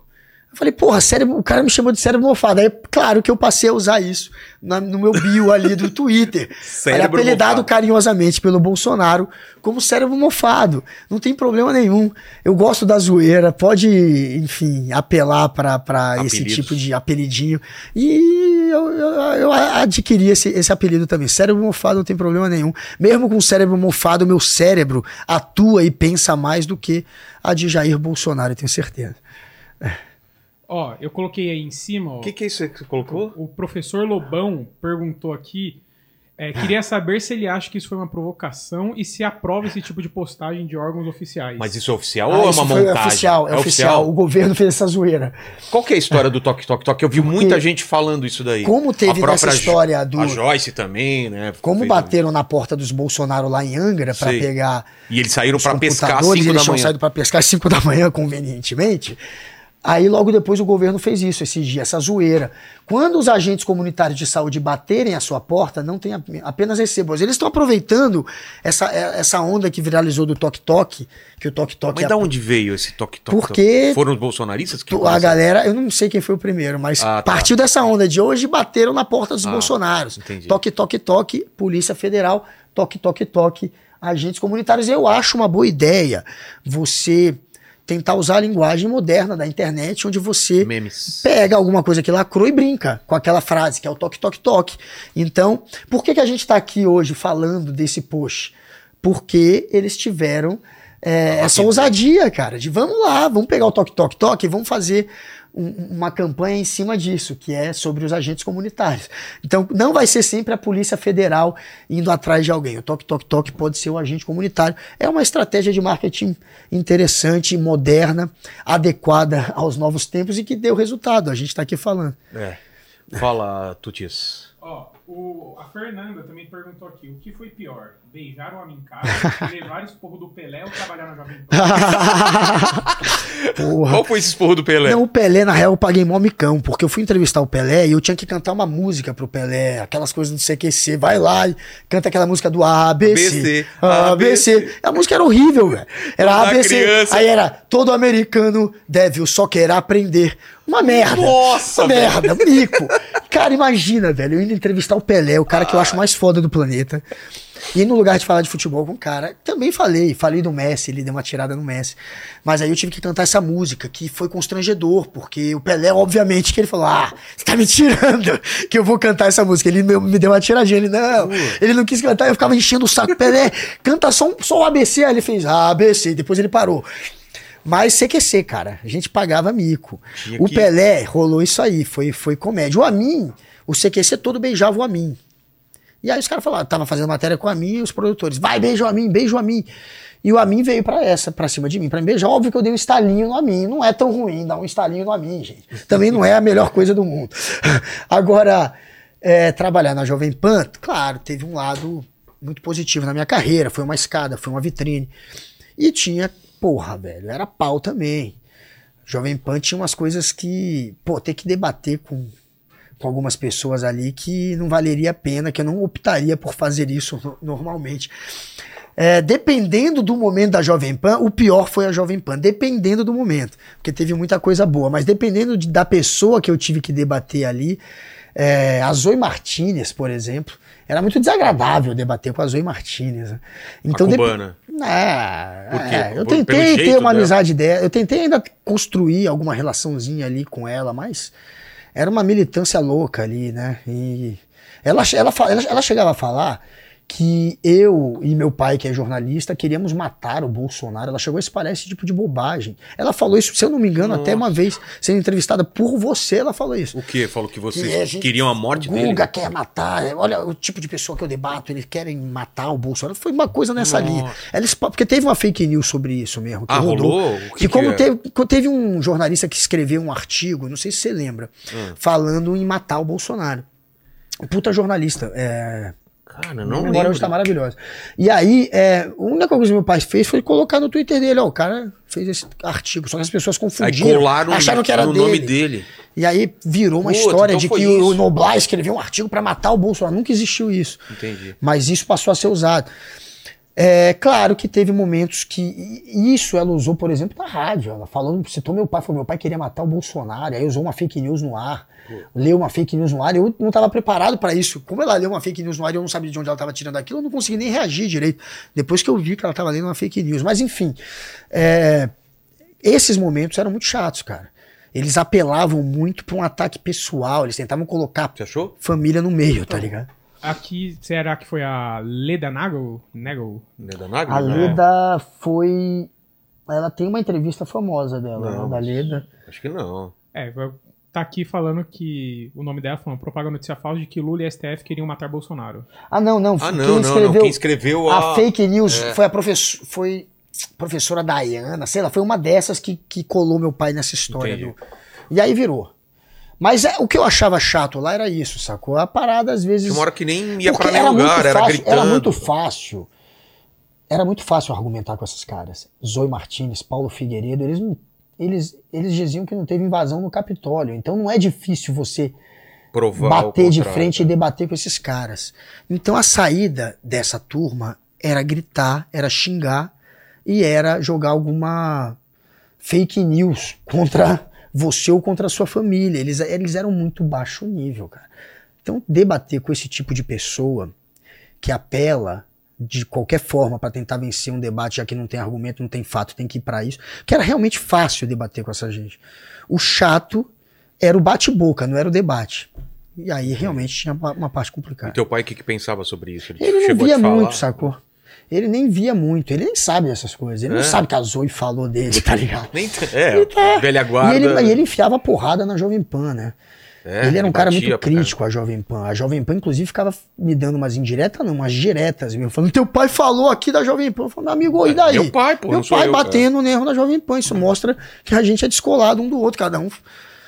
É muito engraçado que tem uma galera que acha que por eu ser o filho do Noblar, isso facilita muito a minha vida no jornalismo, sendo que é exatamente É o o oposto, é né? mesmo. Como meu pai é um cara muito aguerrido, que bate de frente com os políticos e com os jornais, enfia porrada na Jovem Pan, por exemplo, ou na Band. Na Band tinha gente que não- da direção que não queria que eu fosse o CQC porque não gostava Por do meu pai, cara. que tem a ver eu com meu pai?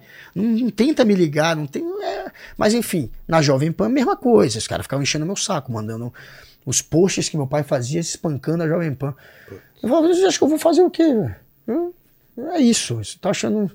Se, se, se não tá gostando, enfim, eu não posso fazer nada. Mas o Constantino, por exemplo, ele usava isso contra mim, no grupinho da Jovem Pan, porque eu já tinha um ou outro ali que, que era gente Ficava boa comigo e que me falava. posts. Tinha um grupo da Jovem Pan. Com todos os funcionários, com todos os comentaristas. Só não tava eu. Nunca Você me não chamaram, tava? Nunca me puseram. E eu sei que naquele grupo eles me queimavam, de vez em quando.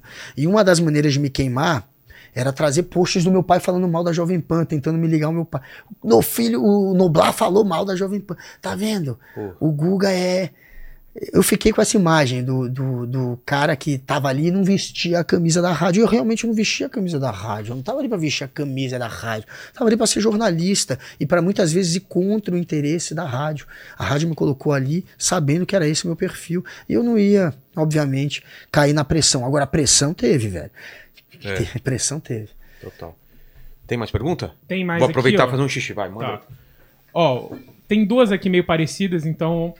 ó, o que acham de- dos políticos pegarem muita pilha e até hoje partirem pra agressão, tanto contra o CQC quanto jornalistas de outros programas? E também perguntaram aqui o que acham, o que você acha de políticos importantes parecerem adolescentes e ficarem mandando indiretinha em rede Tá social. vendo, né? Pô, é, tem um monte de, de político adolescente que só tá eleito porque lacra na rede social.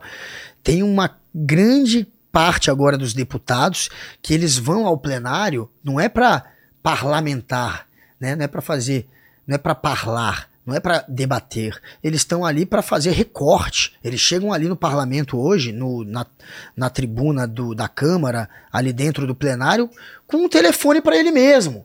E ele está sempre falando com o público dele. Ele não está falando com os outros deputados. O objetivo dessa gente é fazer carreira política, é lacrar em rede social.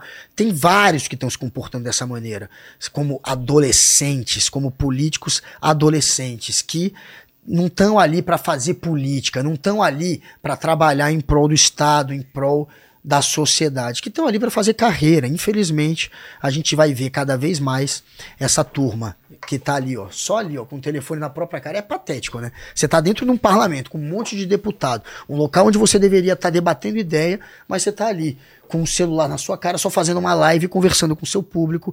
Enfim, é, deixando de atuar como um político que está ali para fiscalizar, para apresentar projeto, para debater projeto e fazendo recorte é, para lacrar em rede social e ganhar seguidor, já que seguidor gera voto. É isso, é um bando de político adolescente. Isso é péssimo para a política. E essa nova geração política do Brasil elegeu muita gente com esse perfil. E, é, e sobre a outra pergunta, o que, que eu acho de quem passa do ponto e bate perde a linha, tem muito político que perde a linha, são os idiotas. O cara não conseguir segurar a onda, alguém que é, é uma pessoa pública que deveria realmente estar acostumada a sofrer todo tipo de embaraço, de pergunta, principalmente quando parte de jornalistas, não saber atuar, não saber como responder e partir para violência. Isso é coisa é, de quem não entende o que é a democracia. Eu passei por isso, inclusive. O Daniel Silveira explodiu meu celular no chão, aquele bombado que está preso em 2021 ou 2020, 2020. Eu peguei o meu celular, fui atrás dele lá no plenário do Congresso, na, na Câmara, no plenário, com o Rodrigo Maia, presidente ainda da Câmara, falando, e eu ali no parlamento, ali no plenário, ali dentro. Eu fui até o Daniel Silveira, ele não me reconheceu 2020. Eu perguntei, posso entrevistar? Aí ele ficou na dúvida, né? É. Esse cara bunda mole, ele só quer falar com quem ele sabe que vai puxar o saco dele. Aí ele ficou na dúvida, não me reconheceu. Não, não, eu falei, não, é, eu vou te fazer uma pergunta, se você quiser, você não responde, mas deixa eu pelo menos te perguntar. Aí ele parou e deixou. Eu disse para ele, eu tô fazendo uma, enquete, uma enquete. Tô fazendo uma enquete, eu quero saber só a sua opinião. Vou te dar umas opções e você vai votar. É só isso. Aí ele topou quando eu disse que era só uma enquete. Parou, e aí eu peguei o microfone e perguntei para ele, vem cá, Tô fazendo aqui a enquete qual é o momento de maior vexame, de maior vergonha da política nos últimos anos. Opção A, um deputado que quebra a placa em homenagem a Marielle, que foi ele. Opção B, um deputado que invade uma escola de segundo grau para atacar professor chamando de doutrinador, que foi ele. Opção Nossa. C, um deputado que cospe na cara de uma mulher, que foi ele. Opção D, todas as anteriores. Eu fiz uma pergunta meio CQC pro cara. Sim. Aí, porra, aí pirou ficou putaço. Aí tentou ainda, enquanto eu tava gravando, dar uma respostinha. Parei de gravar. Ele vira para mim, olha na minha cara e fala: eu, é, eu devia te enfiar a porrada. Mesmo me bateu, não exatamente como é que ele falou, mas ele fala isso: eu devia te enfiar a porrada, você devia tomar um pau, fala uma coisa dessa. Na hora que ele fala isso, eu pego o celular e tento gravar de novo. Eu falei, pô, deputado, deixa eu pelo menos gravar quando você for me ameaçar. E eu pego o telefone e tento gravar. Só que nessa hora veio um monte de segurança, que eles viram que ele veio para cima de mim. Sim. E os seguranças, obviamente, ficam do lado do deputado, falam, pô, você não. Não, sai, sai de perto do deputado. Eu falei, beleza, eu vou sair.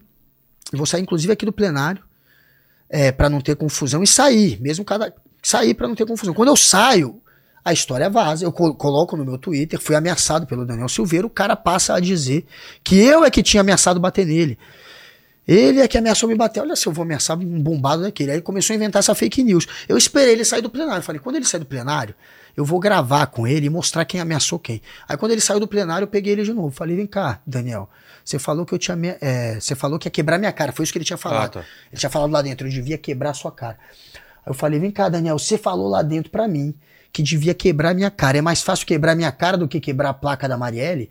Aí eu já mandei Nossa. outra. Na hora que eu mandei essa, Nossa, o cara pegou meu celular, velho, e. Porra, arremessou no chão como se fosse uma bola de basquete. Ele deu um tapa na minha mão com o celular. Bateu no chão como se fosse uma bola de basquete. Bateu e quicou. Foi tão forte. Era um iPhone 10. Pá! Aí eu peguei o celular, ele rachadão, mas ainda funcionando, ainda consegui gravar ele vindo pra cima de mim. E o celular ele ficou vivo por mais uma hora, então eu consegui aproveitar essas imagens. Depois ele parou de funcionar. Mas o cara perdeu a linha por, uma, por essa pergunta, Entendi. entendeu? Isso é o deputado autoritário. É o deputado que finge que luta pela liberdade, que depois vai lá e quebra uma placa em homenagem a Marielle, que depois ataca um professor chamando de doutrinador, que cospe na cara de uma mulher e que quando é confrontado com todas essas ações, quebra o celular de um jornalista. Esse é o político que perde a linha e que é, o, é a base do bolsonarismo. O bolsonarismo tem um monte de cão de guarda que age, que age exatamente com esse tipo de truculência. E é claro que político nervosinho não devia estar na política. Fala, Tuti. Ó, tem mais uma aqui, que essa aqui eu acho que você já deve receber muitas, mas nunca foi perguntado aqui pra você. Porque ele nunca veio aqui, né? Ah, a gente Tuti. aqui, a gente nunca perguntou. Nossa, Tuti, sabe? te- Tá bom, obrigado pelo, pelo, pelo, por essa explicação. Você também acha que o CQC foi um dos maiores causadores da eleição do Bolsonaro? Cara, quando o CQC sai Tem do gente que fala do CQC, tem gente que fala da Luciana de Mendes, né? É, porque quem, de alguma maneira. O CQC começa a usar o Bolsonaro muito a partir de 2011, né? 2010 ele aparece um pouquinho, 2015 o programa sai do ar. Não, 2015, no fim de 2015 o programa sai do ar. A eleição foi em 2018. Então, Três anos praticamente depois do programa acabar. Não tô dizendo que o CQC não ajudou a chocar o ovo da serpente, né? A deixar o Bolsonaro de alguma maneira ganhar a mídia. Foi o CQC que chamou um pouco de atenção para ele. A primeira mídia que deu espaço para ele, na verdade, a primeira vez que ele foi citado foi no Escolinha do Professor Raimundo. Ninguém sabe disso. né? é mesmo? A escolinha do professor Raimundo cita o cara, fala que tem um deputado que, que é um deputado, enfim, é mais esquentadinho, que é um deputado que perde a linha, dá uma zoada no cara. E aí um dos roteiristas do CQC ouve aquilo, vê aquela piada, vê que tem aquele cara com aquele perfil, fala, vamos pra cima, vamos ver quem é esse cara. É um perfil muito excêntrico. É, a gente começa a ir pra cima do, do Bolsonaro e já de cara rola uma treta. A gente faz uma entrevista com ele que ele acaba respondendo sobre a Preta Gil, dizendo que não deixaria filho casar. Ach- Depois ele disse que achou que estava respondendo sobre gay. Ele achou que estava sendo homofóbico, mas naquela entrevista ele acabou sendo acusado de racismo, porque a gente mostrou para ele várias perguntas, ele respondeu, uma delas era essa, sobre a Preta Gil, que segundo ele ele se confundiu e achou que estava respondendo sobre os filhos casarem com alguém gay, não com alguém preto. E aí ele responde que não deixaria. Só que era para Preta Gil, era sobre cor. Ele acaba sendo acusado de racismo. E aí ele se defende dizendo que não, que era sobre gay, ele só estava sendo homo- homofóbico e não racista. Mas a partir daí já começa a ter uma briga do CQC com o cara, entendeu? Com, com, com o Bolsonaro. E o Bolsonaro, a intenção, eu era o produtor de conteúdo do CQC. Eu fazia as pautas. Eu sempre estive em todas essas que o Bolsonaro esteve. Então você sabe eu realmente. sei tudo que rolou ali. A nossa intenção em pegar o Bolsonaro era em ter alguém que mostrasse que, que era o, o, o oposto dos valores do programa. Alguém que a gente poderia bater para poder passar para as pessoas quais eram os valores do CQC. Aquele cara era antítese do CQC. Era, o, é- é- era exatamente, representava exatamente aquilo que o programa não, não representava. O- o- ele era como se fosse a oposição ao CQC. Então era interessante comprar briga com o Bolsonaro para marcar um ponto, para mostrar o que, que era o CQC. A gente não tinha muitos políticos que a gente, que a gente colocava como um, da- um, um que serviria como pra gente perseguir, pra gente criar essa imagem do CQC. Era só o Bolsonaro, basicamente. E eu tive essa conversa com o diretor. A gente conversou sobre isso. A gente sabia que tinha que ter um político que a gente ia bater mais, exatamente para passar os valores do CQC. Esse político, naturalmente, foi o Bolsonaro. Naturalmente foi criando esse distúrbio entre Bolsonaro e CQC, exatamente porque ele representava aquilo que o CQC abominava. Então, é, era um sujeito é, que tinha um olhar muito machista sobre a sociedade, era um sujeito é, muito truculento, que era muito autoritário, que não parecia ser alguém que prezava pela democracia, portanto, ele era o oposto do CQC. Foi por isso que a gente deu tanto espaço para ele, óbvio que o CQC também percebeu que ele dava audiência. Então o cara dava audiência. E era bom para levar porrada do programa, para mostrar os valores do programa. Vamos no Bolsonaro. A gente, claro que não imaginava que o Bolsonaro um dia iria virar. Ninguém imaginava, cara, que o Nunca. Bolsonaro ia ser presidente. Bolsonaro era nada, velho. Bolsonaro era um político do baixo clero, que era uma piada ali dentro. e que, enfim, era um saco de pancadas ali dentro do Congresso, tanto dos jornalistas quanto dos políticos. Ninguém imaginava que o brasileiro poderia eleger alguém tão incapaz. É, e que tinha um discurso tão virulento, né? Como o do Bolsonaro. Realmente a gente não via, não conseguia imaginar isso, não conseguia prever isso. Se a gente tivesse essa noção, provavelmente a gente teria cessado, até teria cortado o Bolsonaro bem antes. Então foi uma coisa meio natural. A gente, obviamente, não banalizou o Bolsonaro nunca. A gente nunca tratou o Bolsonaro como é, alguém engraçadinho. Ah, Os, tá. os Pânico e a Jimenez fizeram isso. Esse é um erro do Pânico. Eu também trabalhei no Pânico. Depois. Mas o Pânico vacilou nesse ponto pra mim. Porque o Pânico, porra, botava o Carioca pra fazer um personagem como se fosse o Bolsonaro engraçadão, como se aquelas bobagens do Bolsonaro fossem passíveis de ser banalizadas e, e- e objeto de riso. A gente, eles acabaram suavizando a imagem Pânico na rádio, tá o falando, pânico não na, TV. Ah, na TV na também? TV. O pânico na TV cometeu pra mim esse vacilo. O CQC não vacilava assim. A gente não banalizava, a gente mostrava o Bolsonaro como um cara autoritário, como um cara com, com traços faci- neofascistas, até neonazistas. É, então a gente, a gente colocou o Bolsonaro, não sei se você lembra, a gente colocou ele com um, um especialista em fazer aquele teste da verdade. Ah, com é? a máquina da verdade. A gente fazia pergunta pro cara sobre nazismo, sobre racismo, com a máquina do lado. Eu e o Cortez, no caso foi o Cortez que fez essa reportagem, eu era o produtor ainda. Então, assim, a gente não só avisava pro cara. Era pra mostrar quem era o Bolsonaro. Essa era a intenção. A gente não tava ali pra passar um Bolsonaro brincalhão, bonzinho e alguém que podia ser de alguma maneira consumido pela sociedade. Não, era alguém que deveria ser abominado. Era, essa era a visão do CQC. Entendi. Aqui foi. Foi? Obrigado de você lembrar que é a primeira vez que ele veio aqui. De, né? Não, de nada, eu tô aqui Tá. pra isso. Cara, mas a gente tá falando, eu falei, né, do, do- da Jovem Pan, a jo- fui um pouco crítico também, fiz uns elogios à história da rádio, mas não a esse momento da rádio. Agora, mesmo neste momento em que a rádio se rendeu ao discurso da extrema-direita, por incrível que pareça, a Jovem Pan tinha um limite.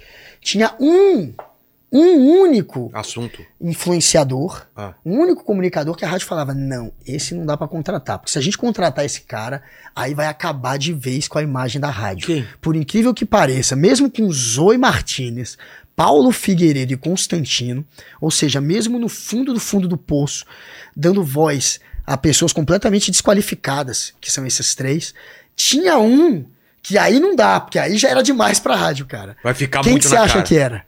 Quem que você acha que é o maior troll, a maior piada da internet? Um sujeito que só espalha fake news, tem credibilidade nenhuma e que puxou eu, o saco. Eu, eu vou falar um. Quem que você acha que é? Cara, eu acho que é um que, inclusive, Teve aqui. teve aqui. É, eu também acho. Teve aqui? Eu acho que não. Ah, então não é quem, Quem tá que é? Não, Paulo, quem é que teve aqui? Não teve aqui, porque ele mora longe.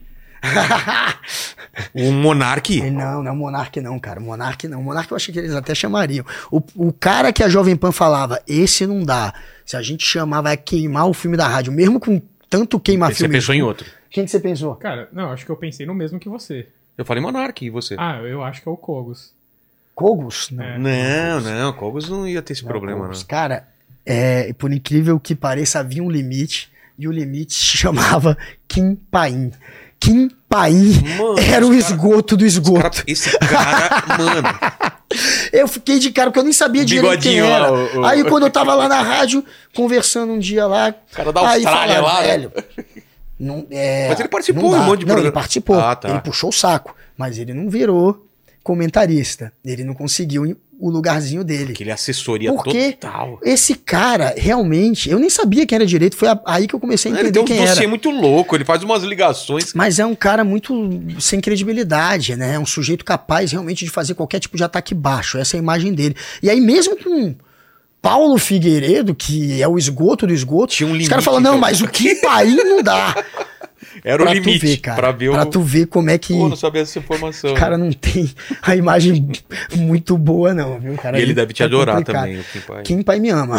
Um abraço, Kim Pai. Pode chorar um pouquinho mais aí da Austrália. Mais um aí que fica chorando do teclado. É. é o Kim Paim, né? São vários, ele é um deles. Pô, Noblar, obrigado demais pelo papo, cara. A gente falou Que bastante, hein? Pô, teve papo, teve É. coisa. Mas você não está não está dispensado ainda, Ainda porque não. temos três perguntas no final, como Vamos todo nessa. mundo, e você não vai ser diferente, porque, como o, o Tuti lembrou, é a primeira vez que ele vem, né? Ele não sabia disso.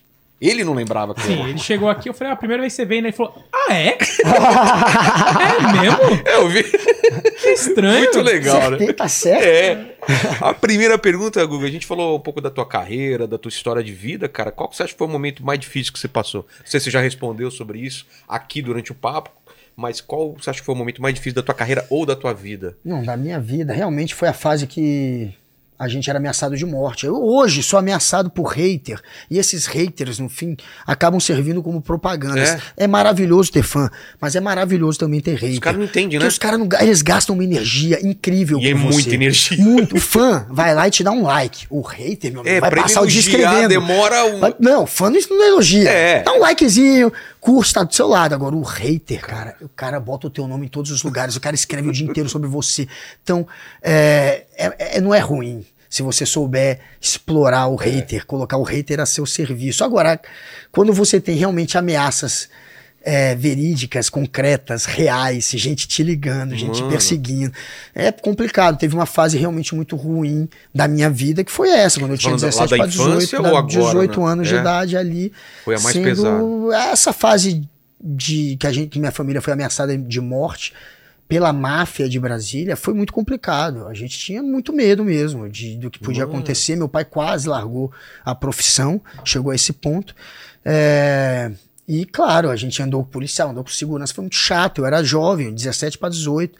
Você tá querendo sair, pegar mulher na rua, curtir, cu- ter amigo, não- quer, sabe, fumar um cigarro, sei lá. E aí você tem um policial do teu lado.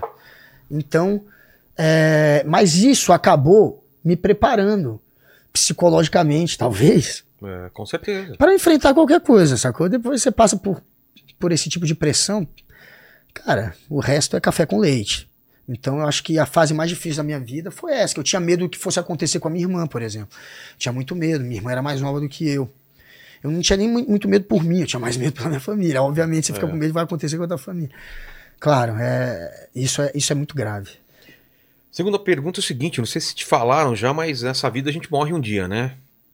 Esse Claro. programa aqui vai ficar, assim como o CQC, vai ficar aí na internet um bom tempo depois de nós. Fala o pessoal aí do futuro, 300 anos do futuro estiver vendo esse vídeo, quais seriam suas palavras finais, seu epitáfio? Não, eu- olha, é, me mandem para o inferno. Eu só vou deixar isso escrito. Me mandem para o inferno porque eu não quero ir para esse céu careta, cheia de cidadão de bem, cheio de patriota. É, vai que o Olavo de Carvalho foi para o céu. Eu acho que é improvável, né?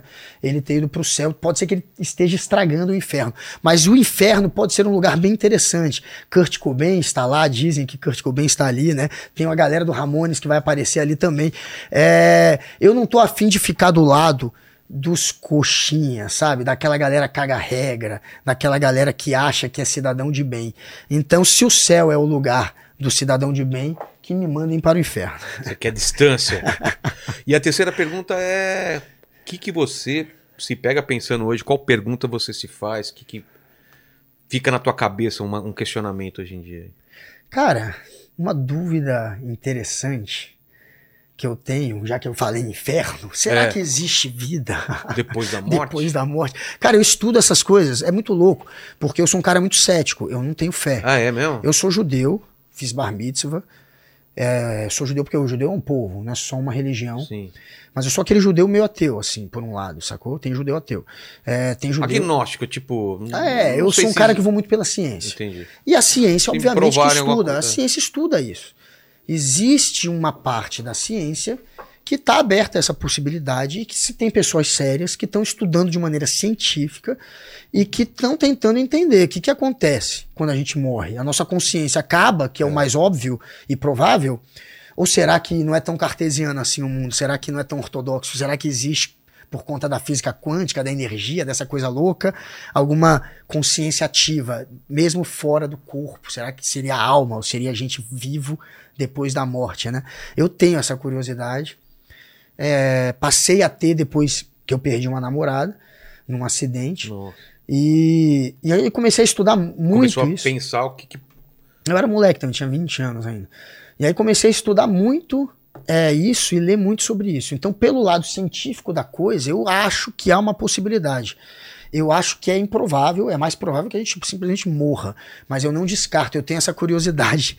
É, e espero que ela seja um dia explicada pela ciência. O que acontece depois, depois da morte? Só é, é, só aquilo mesmo? É só é. o corpo sendo comido por Nossa. verme? É só a gente sendo cremado?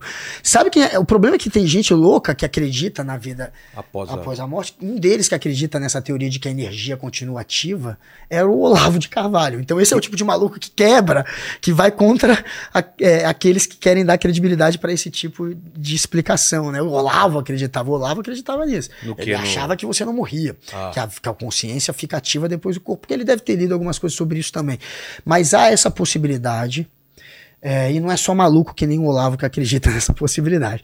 Eu tenho essa dúvida também e gostaria de, de, de um dia entender se vai que existe, né? É. Eu acho que agora com, com o avanço da inteligência artificial, se um dia ela ganhar consciência, a gente sabe onde vai estar tá a consciência. maneira. É, já pensou, de cara? descobrir. A inteligência artificial vai dar uma resposta pra gente é. um dia é possível, cara. Nada já pensou? O, você que não tem uma inteligência artificial, é, o, o Tuti, é contigo aí, cara. Galera, primeiramente queria dizer, né, que eu tenho uma inteligência não artificial porque ela é natural. Muito, ela é natural, ela é incrível. Eu sou muito inteligente. Né? Você, desde criança já era não. acima da média. Cara, eu sou corintiano, né? Tem que ser. Ah, claro. Tem, Porra, melhor tem, exemplo tem que, ser, é, tem que ser muito inteligente para Tem, tem. Bom, mas galera, é o seguinte: se você chegou até aqui e ainda não deu seu like, está moscando, então deixa o like, se inscreve, torne-se membro para não é. perder nenhuma live. E claro, se você quer provar pra gente que chegou até aqui. O que, que o pessoal escreve nos comentários? Escreve aí, cérebro mofado. Aê! Cérebro mofado nos comentários, você prova que chegou até o final. Valeu, gente. Rede social, é, é canal. Vai no arroba. é tudo arroba Guga Noblar. Se mandar um arroba, a rede social que eu sou mais ativo, galera, é o Twitter. Essa é um encho o saco mesmo. Então, se vocês quiserem ver é, embates contra a extrema-direita, contra a desinformação, ali no Twitter, sigo nessa. O meu palco à extrema-direita começou em 2014 ainda, então já estou há quase 10 anos nessa luta contra essa extrema. Bem antes do Bolsonaro ser eleito, ainda pelo CQC, fazendo matéria e mostrando, falando que aquele movimento de rua, que o MBL também estava no meio, estava virando um movimento neofascista usando o comunismo para tentar criar a fantasma que não existia. Eu fiz uma matéria em 2014 no ah, CQC é? falando disso. Olavo de Carvalho me pegou, é, botou uma imagem no Facebook dele e falou que as pessoas tinham que me atacar, porque nessa matéria chegaram a derrubar meu microfone no chão. E, aí ele botou uma pilha. O que fizeram comigo, que foi uma agressão, deveria ser feita com mais jornalistas. Ali eu entendi Nossa. o nível desses malucos. Isso foi em 2014. Então já estou há 10 anos na linha de frente com esses loucos. Me sigam, portanto, no Twitter se quiserem ver mais embates aí contra a extrema-direita e também no Instagram e também no cu, aquela rede da Índia, o cu com dois ossos. Alguém usa isso? Ninguém usou. É, eu nunca usei. Você já usou? Nunca. A galera que queria abandonar o Twitter é. foi pro cu. Eu não sei não como, rolou. eu tenho 50 mil ali, não sei é como. É mesmo? Mas é, também é, tô ali por, porque tem muita gente boa. Ali só tem a galera da esquerda. Ah, não, não tem hater no cu. Então entrem no cu também. não, tem, não, tem, hater no, no cu. cu. não tem hater. Exato. Obrigado demais, Guga. Obrigado, o o, eu ia chamar você de, de, de teu nome mesmo, e ninguém sabe qual é teu nome. Não, né? ninguém, ninguém pode saber. Ninguém sabe que é Rafael. Valeu todo mundo que esteve aqui com a gente. Fiquem com Deus. Beijo no cotovelo e tchau, então, hein? É nóis.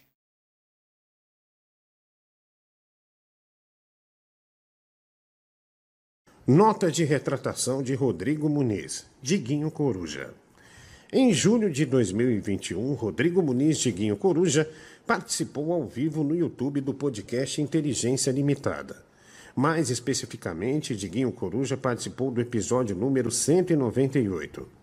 Nessa ocasião, dentre os diversos temas abordados em entrevista, Diguinho Coruja teceu comentários a respeito da artista Inês Brasil, que foram reputados por sentença proferida nos autos números 08, 10, 251 95 20 22 8 19 0204, ajuizada por Inês Brasil em face de Diguinho Coruja, como violadores dos direitos de personalidade da referida artista. Por essa nota, portanto, e dando cumprimento à decisão judicial, que considerou ter havido excesso no exercício da liberdade de expressão de Diguinho Coruja, Diguinho Coruja se retrata publicamente com a artista Inês Brasil por toda e qualquer referência por ela feita que tenha sido reputada como depreciativo artista Inês Brasil e que lhe tenha tido condão de causar constrangimento ou abalo de ordem moral.